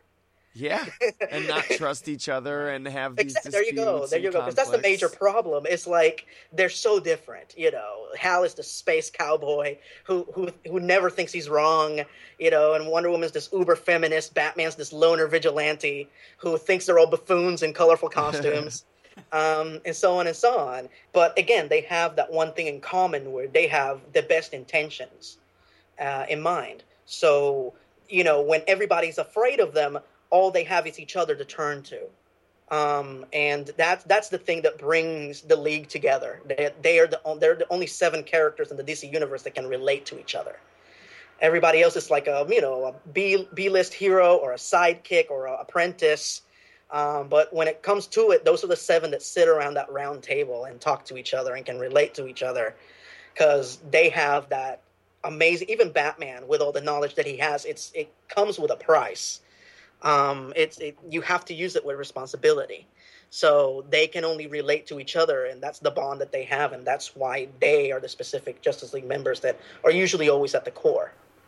And at some point, would you like to see uh, maybe cameos or so from other like affiliates of the Justice League, like the from International or like from maybe Unlimited, like others lesser characters that became affiliated with them? Absolutely, absolutely. Like what we're talking about like it's a speculation as far as what the first movie would be. You know uh, if, if, this movie that's coming out is the worst movie in the world it doesn't matter. There's going to be sequels. Um, it's gonna there's gonna be sequels. So yeah and of course you know i'm, a, I'm an uber fan man. I i was at the edge of my seat when um, Oliver Queen proposed, finally proposed to uh, Dinah Lance, and they finally got got married in the comic. I was I was like uh, like a housewife, you know, watching the, the wedding episode of the soap opera. It was just you know beyond excited that these characters finally moved on to this next step. Um, and I, I love those two. I love that. I love every silly member the Justice League has ever had. You know, from Firestorm to Mister Miracle to Plastic to, Man. Plastic Plastic Man was another one that I loved. I used to watch the the Lou Scheimer cartoon when I was a kid, uh, where it was like the uh, Plastic Man Action Hour, and it was just ridiculous. It was Scooby Doo without the dog, basically. um, oh man, that was the the delight of watching those two final seasons. Th- excuse me, three final seasons of Justice League when they went unlimited, and I would re- I would record the episode and then rewatch it and like pause every scene where there was a group shot and name every character like what is where's Waldo. I would just mm-hmm. name off. Like there's Obsidian and there's Hourman and there's this guy, and I was just boom, boom, boom, naming them off. Like, They're animated. Ah, you would never expect to see those, you know, third stringer characters in a cartoon. Right, right. And like I said, I grew up with like the silliest of the DC characters. Like B'wana Beast, I never thought that B'wana Beast would ever be in a cartoon, let alone be like the central character in a storyline. Oh yeah, Uh, that was uh, the Starro Brave and the Bold episodes, right? He, he wasn't one of those, and he wasn't a unlimited episode in the Starro episode that you mentioned, the Coming of the Conqueror. Uh, he was played by uh, Michael Kevin, Kevin Michael Richardson. Um, Dude, are, yeah. are you sure you're not looking these things up? no, there's no tricks. There's no. It's like Appledore on this dude's uh, mind on Sherlock. like it's a all. library. It's all in my. It's all in my brain. Like uh, I talked to my uh, father-in-law, and my father-in-law says one thing and then sits back and smiles because I just go off.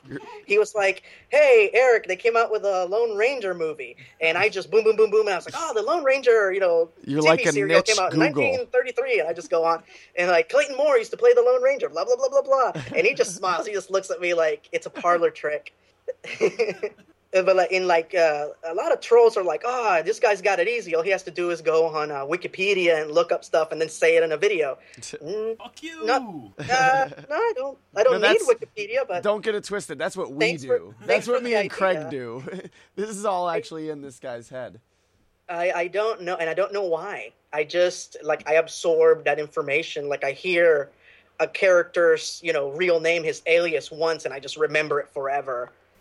Um, Well, hell, Oh, man. man. you're gonna you're, you're gonna do crazy in one round at bar trivia some night.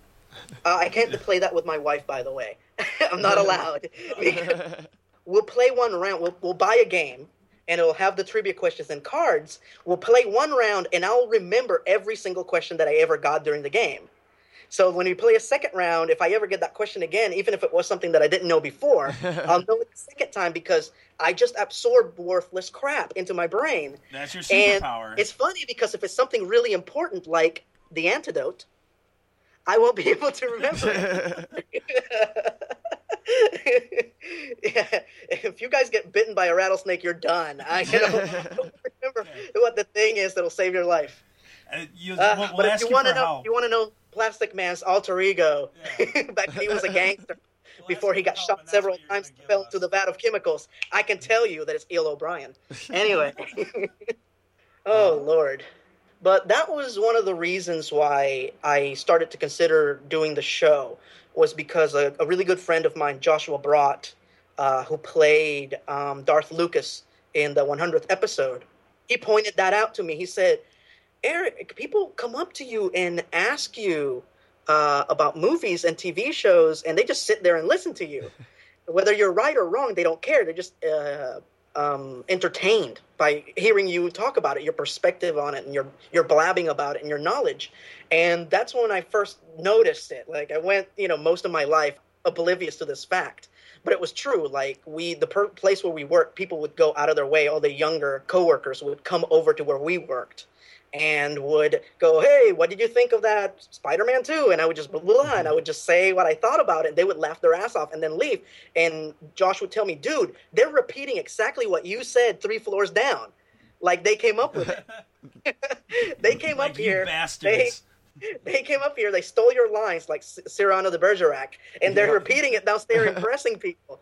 Like they came up with it. You should get paid to do this. That's so cool. I was like, okay, well, I doubt that will ever happen. and there Oh, you go, well. and here we are. And here we are now. Yeah. Uh, I don't know if if you were under the impression of something different, but you're not getting paid to be on here. Sorry. What? Was I supposed to mention that in the beginning? God damn it! I gotta call my agent. Hold on. Paul's McGee. He told us it was cool. It was like over two hours now. I'm not. My God. I'm like, okay. Let's let's let's let's wrap this fucker up Sucker. because time is money and money is time. No, I'm kidding. Uh, we can move on to the next topic. Let's do that. Let's do that. All right. Because I can uh, bitch about the non-existent Justice League movie forever, and let's not. Let's not Let's do talk. that. Let's talk about happy things. You're you're a busy man. You got things to do. Well, you know, it's there's, only enough bitching you can do as a fanboy. It's, it's my opinion. I think there's enough enough of that on the internet as it, as it is for guys' sake. So yeah, let's talk about happy things. Let's talk about things that we enjoy and should be grateful for. And on that point,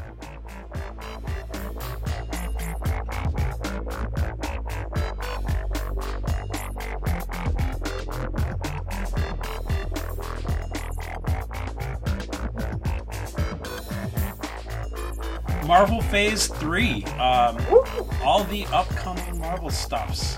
What do we want to see?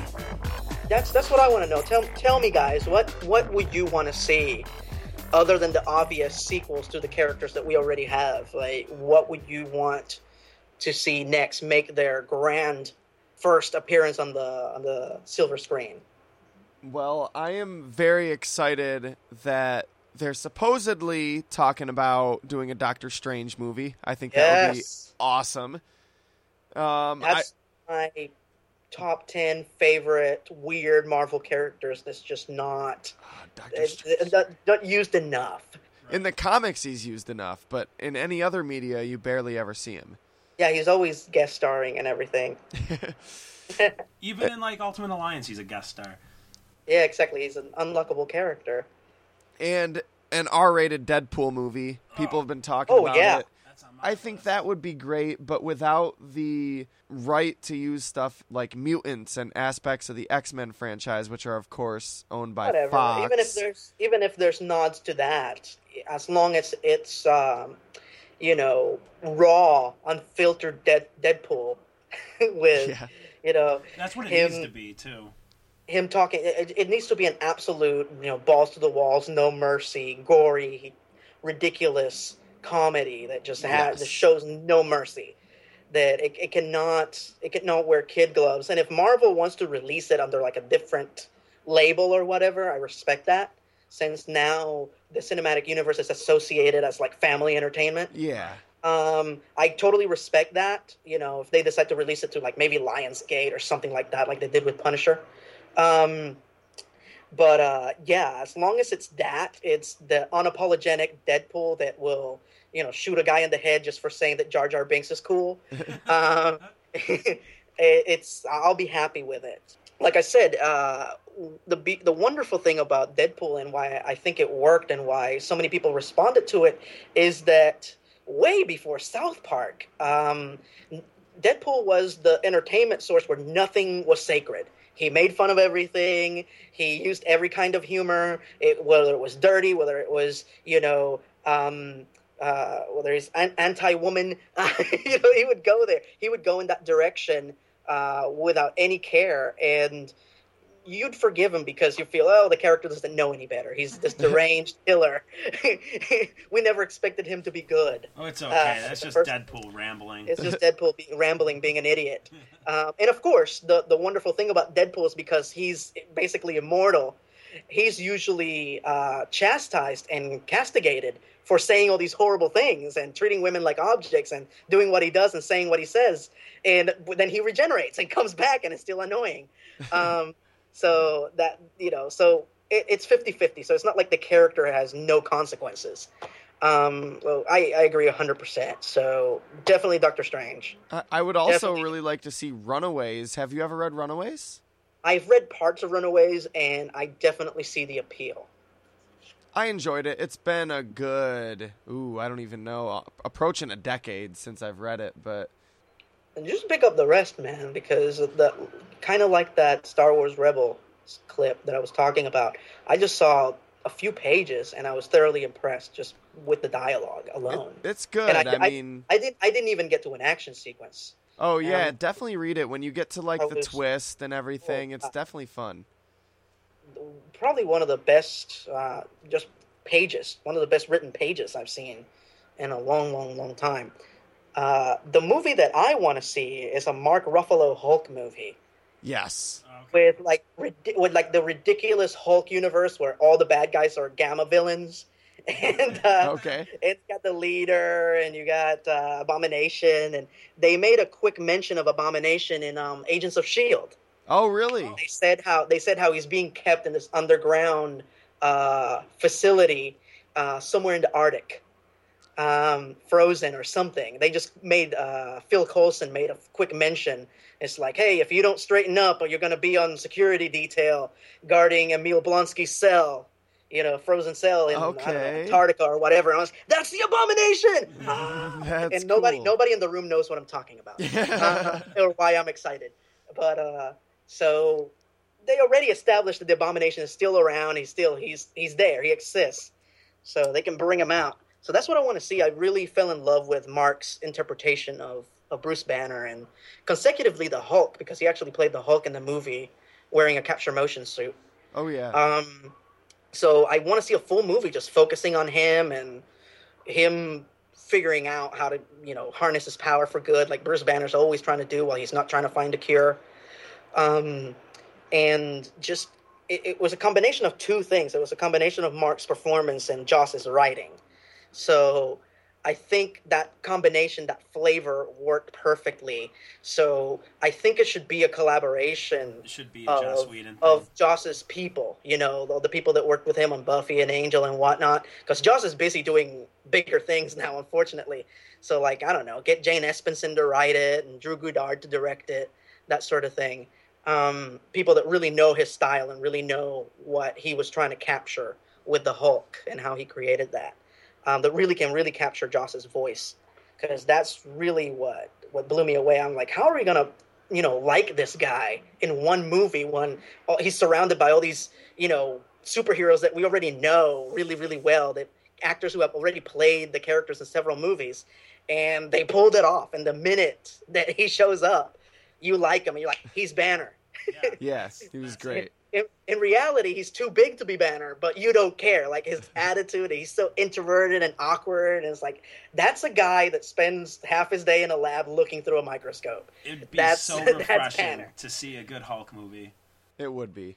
Yeah, exactly. And again, for because I think there the issue is I don't know why they have to go out of their way to try and make it realistic for some reason and have the Hulk uh, implement you know only be the only fantastic thing because the Hulk comics were always ridiculously fantastic. They would call upon threats from other worlds, and you know, like uh, one of Silver Surfer's villains would like crash land in the desert, and the Hulk would have to fight him for an hour. and I mean, you what know, the else are you abomination gonna put the would Hulk like against? yeah, the abomination would like you know commission secretly commission an army of Hulkbuster robots to like kill the Hulk, and they're gonna ravish this city to get to the Hulk, and just crap like that, where we just haven't seen them go the extra mile with the character, and now that we have this actor that fits the character like a glove, I want to see that. I want to see that on his own. Take the whole movie, put it on his shoulders, just like we've seen Robert Downey Jr. and Chris Evans and Chris Hemsworth do. I would be interested to see them finally do a Luke Cage movie. Well, they're Oh, doing a Netflix yes. series. What? Yeah, they're Yes. doing a Netflix series.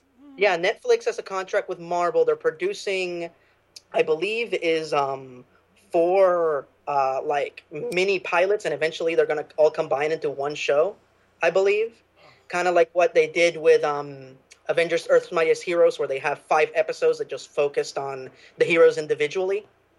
And it's gonna be four characters. They're gonna be focusing on Oh. yeah, Luke Cage, Iron Fist, Jessica Jones, and Daredevil. That is cool. And uh, my pick, my personal pick, and my casting couch for uh, Luke Cage, Terry Crews, is actually lobbying Yes. to play Luke Cage on the show, and I could never be happy. Even if he doesn't get it, the fact that he wants it, the fact that the guy that my my choice is actually saying, "Hey, I want this, and I want to audition for it," makes me so happy. Right? Yeah, so self Even if he doesn't get it, at least I can say, "Hey, he tried, damn it." They have no excuse. Michael C. Hall, that plays um Dexter, Dexter. on Showtime, he he's uh, lobbying to uh, be Daredevil. Okay, I was I- gonna say if he's know- lobbying I to be don't- Luke Cage, like, come on. I mean, Ah, it's Wow. a different it's a different world, but I think for Luke Cage first live action appearance, he should at least be African American. yeah, I Whereas- mean, like, Human Torch Okay, is one thing. if they try, if they change it later on, if and they have a good reason, that's a whole other story. Well, First live action appearance, could we please? Faithful to the original creation. Michael Oh C. my Hall is a great actor, but I don't know if he's that great. Sorry, who? Michael C. Hall. Oh, Michael C. Hall. I I I don't know how I don't know how many things you've seen him in, but he's an amazing character actor. And Daredevil is, is basically three parts. You know, it's the vigilante, Yeah. the lawyer, Lawyer. and the feeble blind man that's pretending like he's you know needs help and needs help you know getting in his apartment and getting upstairs, but is really this badass martial artist. So it's those three characters, and if uh, Michael C. Hall has a great skill as being a character actor, because in Dexter he ba- he both plays the incompetent, um, nerdy Dexter Morgan, and then he turns around in the same scene, He and he's this switches it. poor serial killer that makes you pee your pants. Yeah, I love Uh, Dexter. I can definitely see him show. pulling off Daredevil. So as far as him being a character actor, I think he definitely has the skill. Uh, are there better choices? Sure, but if if they pick him, I would not be opposed to it. Oh, I was talking. I was still talking about him playing Luke Cage. I don't know if he could do that. Daredevil, perfect. I think. I think he could do that one. oh Lord. Oh, what other Marvel movies do we need to see in Phase Three? Uh, I don't know. I mean, as far as Phase Three, I mean, they can only do so much. I would really love to see them eventually start tackling a lot of those Brian Michael Bendis arcs, like Secret Invasion, Civil War, Dark Reign. But I know that's very far down the line. hmm Yeah, you're, you're And it- talking like 2025. And it really, it really looks like they plan to at least close this series of uh, this ongoing storyline with the third Avengers movie. It really seems like that's what they're headed towards, which more than likely will be the comic book that made me a fanboy, the Infinity Gauntlet. Yeah. Um, and and basically, what they, I've heard some rumblings of them like a exploring other Marvel characters and then possibly assembling a different iteration of the Avengers, like a, a different assemblage of the group. Uh, and on top of that, both Robert Downey Jr. and Chris Evans have said that once they've done with the third Avengers movie, they're done with the superhero movies at least for the for a couple of years. Okay. So, uh, so that's that's another reason why I think they they're just at least these this particular line of storylines where every movie ends with a teaser for the next. Um, they're going to conclude that with um with um Avengers three. Okay. But yeah, and you know they'll be doing something after that. And I'm Of, of course, of course. I'm all for. I mean, I love Robert Downey Jr.'s Iron Man, but I'm all for him. You know, cutting it out before it becomes too old. Like I think They maybe old Hugh and- Jackman's played Wolverine a few too many times. Oh, he already said that uh, the next X Men movie, not the one that's about to come out this coming month, but X Men Apocalypse, that will be Wolverine's last hurrah, according to him. Now, did you They- hear they're killing off Wolverine in the comics? Exactly, but I don't think that's going to affect the the movies like people are saying. No, no. Um, if anything, it'll it'll make people want to see the movies more because now that that'll be their only source to see Wolverine. Yeah, for about a year. Or the exact, and that's and that's the other thing. Uh, you know, other than Uncle Ben and what Gwen Stacy, uh, Yeah. who has stayed dead? I mean, it's it was hilarious that year where Jason Todd came back and then Bucky came back. You know, just a couple of months down the line, and everybody was acting like it was a new thing. It was like it just happened in Batman. What are you? um. So no, the great comic book characters don't stay dead. I, I hope they come up with a good reason I for mean- him to be resurrected. I feel like lately I, I really loved a lot of what Marvel was doing with their their big arcs, but I feel like lately they've been relying a little too heavily on killing characters off and Mm. just teaming everybody up against an insurmountable threat. And I'd like to see them Mm. Give us some more like good literature about these characters. The, and my big issue when they do those giant crossovers is that they rarely service all the characters evenly. It's like there's not Oh yeah. a good enough reason to have that many characters there. I know this was an old cheesy storyline, but uh, Secret War that was basically a comic book commercial, an advertisement for the Marvel uh, action figures that were out at the time. It was cheesy, but they picked each character specifically because they would service the story in a specific way. Um, and they would all have a very specific uh, reaction to being marooned on this planet and being forced to fight this, these group of bad guys. So I, I'm amazed that you know that story that was just meant to sell toys, they did take a great deal of care as to which characters they chose to to be marooned on the planet, and then something like um, what was the other one? Um, Secret. Uh, uh, what was it? The the crisis where everybody was a scroll. What was Oh, that yeah, one? Secret In- Invasion. Secret Invasion. Thank you. That was one where there was a shitload of characters, and there was just no keeping up with them. Yeah. Oh, I, I want to take a moment to demonstrate the extent of my power. I would love that. And prove, and prove that the things that I say are not rehearsed. Are you ready for this? I'm ready. Are you- Okay, right now, Nathan is wearing a Chuckie Finster shirt. I'm wearing a Chuckie Finster shirt. Yes. Okay? I know Chuckie's first name and last name. He was played by two different actors. When the show started, Chuckie was played by Christine Cavanaugh, that also used to play Dexter on Dexter's Laboratory, Yes. and and uh, Gosalyn on Darkwing Duck, uh, and Babe, and she won uh, that movie won an Oscar. Anyway, and uh, Christine Cavanaugh, for some unknown reason, dropped out of voiceover acting and just disappeared, just left, just left the business. And other actors took over their roles. And Chuckie Finster, after she left, was played by none other than Nancy Cartwright, Bart Awesome. Simpson. Love Nancy Cartwright. There you go. Boom. Nerd cred and respect. Do you want to close on that? We're not worthy. We're not We're worthy. worthy. We're not- Hey, Where's Where's your Wikipedia now, troll? Well, it's it's hilarious the claims that they make on the internet. Like um, Doug made that wonderful video about Animaniacs where he interviewed all the creators, and I was. I was I was geeking the hell out because I thought I, I was thought I was the only one that knew who these people were, and the fact that he knew who they were and he knew their backgrounds and he was actually talking to them, and I'm like, oh, this is wonderful video, and I gave him the five stars, and I go to comment, and the comments were nothing but vile. It was like, oh, he just stole footage from like a DVD, you know, uh, special features, and uh, and used that and spliced it together with his Oh, questions. I'm like, are you are you shitting me? Paul Ruger repeatedly you know, refers to him as the nostalgia critic, Yeah, and like was that Oh in the special did- features? Jesus, the the things that people say uh, is so disrespectful. So I get that a lot. I get like, oh, you know, you can just look at Wikipedia and and you're cheating, and all you do is you know read on a Wikipedia and regurgitate it, and you know in front of a camera. But no, this is just a weird gift that I have, and like my dad says, no gift is worthless. You know, uh, uh, even the strange ones. There are no pointless skills. So it's miraculously it it comes in handy for this when I'm writing these things. Um, and the beautiful thing about doing the show and writing it is that I'll remember things that I've forgotten, or I thought I'd forgotten. You know, I'll be doing, uh, I'll be watching the movie and remember like the show that it used to be adapted from, and the old movies and people who worked on that, and it's it's wonderful to revise that, and the, sh- the show allows me an excuse to do that. Man, this has been absolutely fucking fantastic. Thank you so much. You're very much welcome. It was a pleasure to do this. I had lots of fun.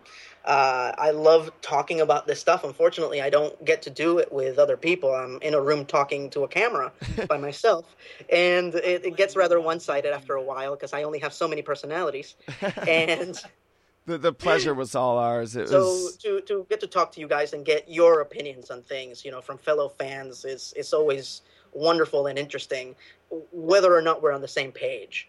Um, it doesn't matter to get feedback and to find out if people are concerned about the same things as you are, if you're looking forward to the same stuff, um, is always great. So, with all due respect, it's my pleasure to do this. You know, I would do this for free every week if I could afford to, but unfortunately, busy guy. Um, See that? no, it was it was great. Thank thank you for having me. Well, you're welcome. Thank you so much. Um, uh, our listeners, I'm sure, are equally appreciative. Uh, if you're a new fan, if you're not, if you weren't already familiar with the Blockbuster Buster, we really hope, and I'm sure he does too, that you're going to go check out his stuff. Um, his website, you can of course find blockbusterbuster.angelfire.com, but you can also see him on thatguywiththeglasses.com, on Blip TV. YouTube. Yeah, See him on YouTube. Yeah, YouTube and Blip TV would be the best choices because all the new stuff uh, goes up on there. I haven't maintained uh, my personal website in forever because this uh, faulty web designer made me promises he didn't keep. Um, No yeah. names. So um, hopefully, yeah, no names. So yeah, those will be the best choices as far as to see my stuff. If you guys are still curious as to what exactly I do, if you want a quick brief brief synopsis, is is me uh, talking about movies very much in the style that I did in the show, uh, and making a futile attempt at being funny. Uh, oh, it's not futile at all, man. You you crack us up every week. We it's something both of us look forward to on a regular well, here- basis. Here's the ultimate secret about me. Here- here's what a lot of people don't understand. I, I I'm a comedy snob to the extent where I don't think that I'm funny. Like people all the time, oh, you're a funny guy. I don't. I seriously, I don't think that I'm funny. I don't walk around thinking I'm a funny motherfucker. You I don't do that at all. but the, Um, the fact think- is I that think George Carlin probably in- didn't think he was funny. You know. Well, that's the thing. I was about to say that and stop reading my mind. That yeah, that you know, I think the term funny should be reserved for the elite, like people like George Carlin, for example, and Conan O'Brien and Weird Al Yankovic, and so on and so on. Um, and I don't feel like I deserve that title. So, but however, when I receive a cool fan letter, uh, like from a soldier in Iraq, telling me that you know for the 20 minutes that he was watching my video, he forgot that some asshole was trying to bomb him. Oh, that's so awesome. It's it. Oh my god! I mean, there is no better feeling in the world. It's better than sex. Uh, on the record, have- better than sex. better than sex to have somebody like that, somebody that does something so meaningful and important, tell you that what that stupid thing that you did in your living room in front of a camera. Well, from us, you're Uh, gonna have to settle with uh, your videos made us forget that we had to be up for work in the morning. But uh, in in our in Oh, our small little world, man, it means a lot. oh, you guys. so if anybody out there wants to see me in person on October 24th, I'm going to be at the Knott House Museum uh, doing my annual lecture on a horror film for their Halloween activity. They haven't even named it yet, still in its uh, initial planning stages. But this year, the movie and the lecture will be um, Dr. Jekyll and Mr. Hyde, uh, the 1932 version of the movie with Fredric March. And basically, the way the activity works is uh, you show up, you sit outside in this lovely um, um, backyard that the museum has with screen that's on the side of the thea- uh, the museum, excuse me. And I come up, I do my lecture for 30 minutes, and it's the usual stuff. I talk really fast, I use a lot of pop culture references, I throw in a lot of off color humor. And then after 30 minutes, they signal me. I get out of the way, and they actually play a really good movie for you to watch. This time around is going to be Dr. Jekyll and Mr. Hyde, the classic version. And after that, there's going to be a costume contest, followed by apparently a Q&A on the movie. Um, it's a lot of fun. You get to hang out, you get to learn, you get to watch a, a good, meaningful classic film. Um, admission is only three dollars.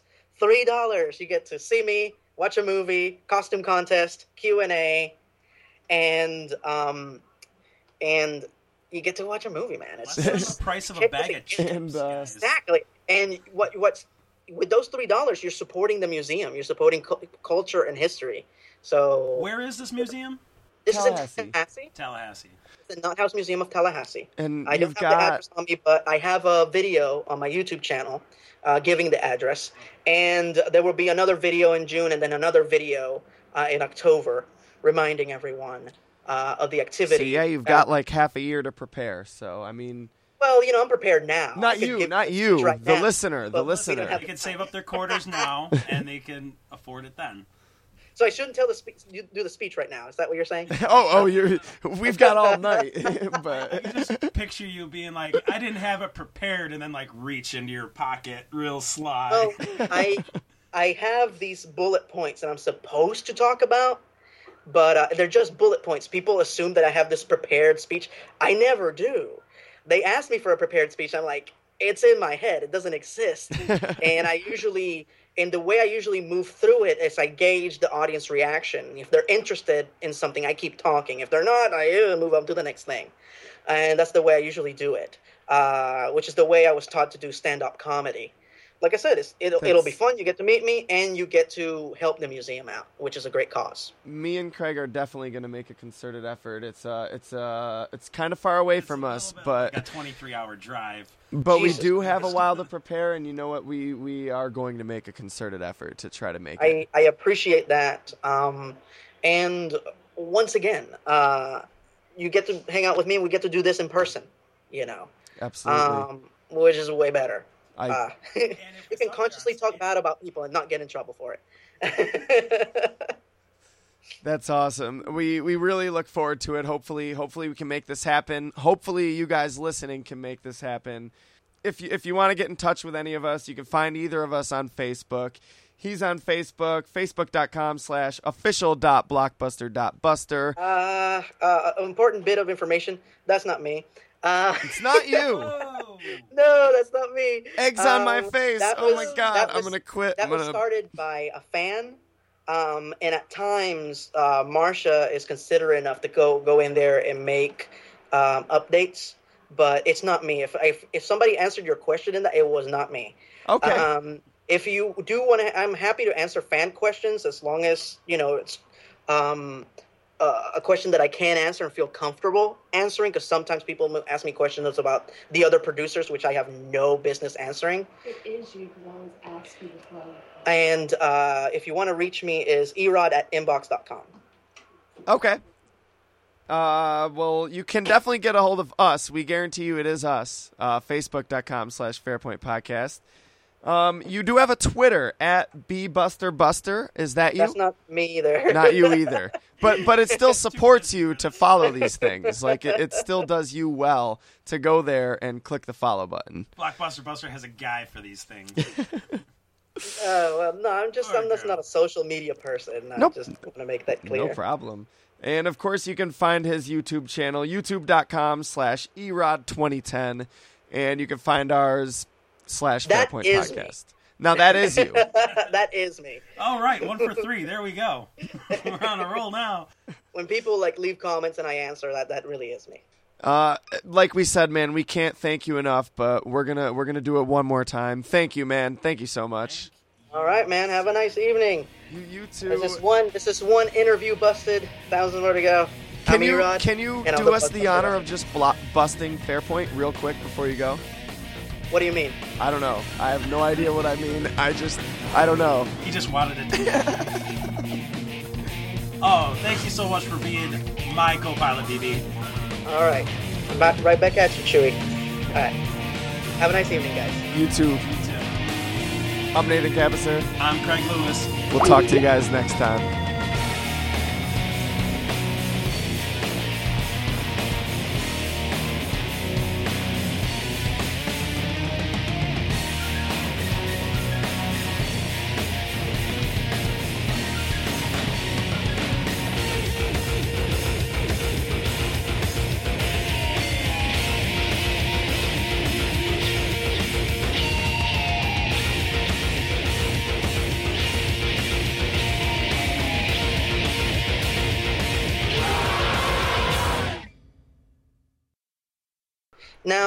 This this is the the show is entirely audio, right? Yes. Yes. Oh, okay.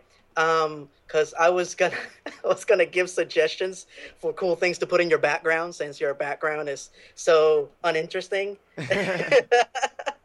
As a joke, but if the audience can't see you, it doesn't matter. Yeah, no, they can't. But I was it, again as a joke, like, hey, these are cool things that you could put bat poles back there since there's two of you, and then like pretend like you're sliding down the poles every time the show starts. and, and of course, when you're not using them as as you know uh, fireman poles, they will look like stripper poles. So you could they could be a running gag of like they're not stripper poles. I swear to God. or if girls come to visit, they can uh, have two uses. Uh, that's all I'm saying. Listen, I was just curious when I took those lessons. There you go. There, hey, hey, it's good for the glutes and it's good for the thighs. Don't ask me how I know these things. Uh,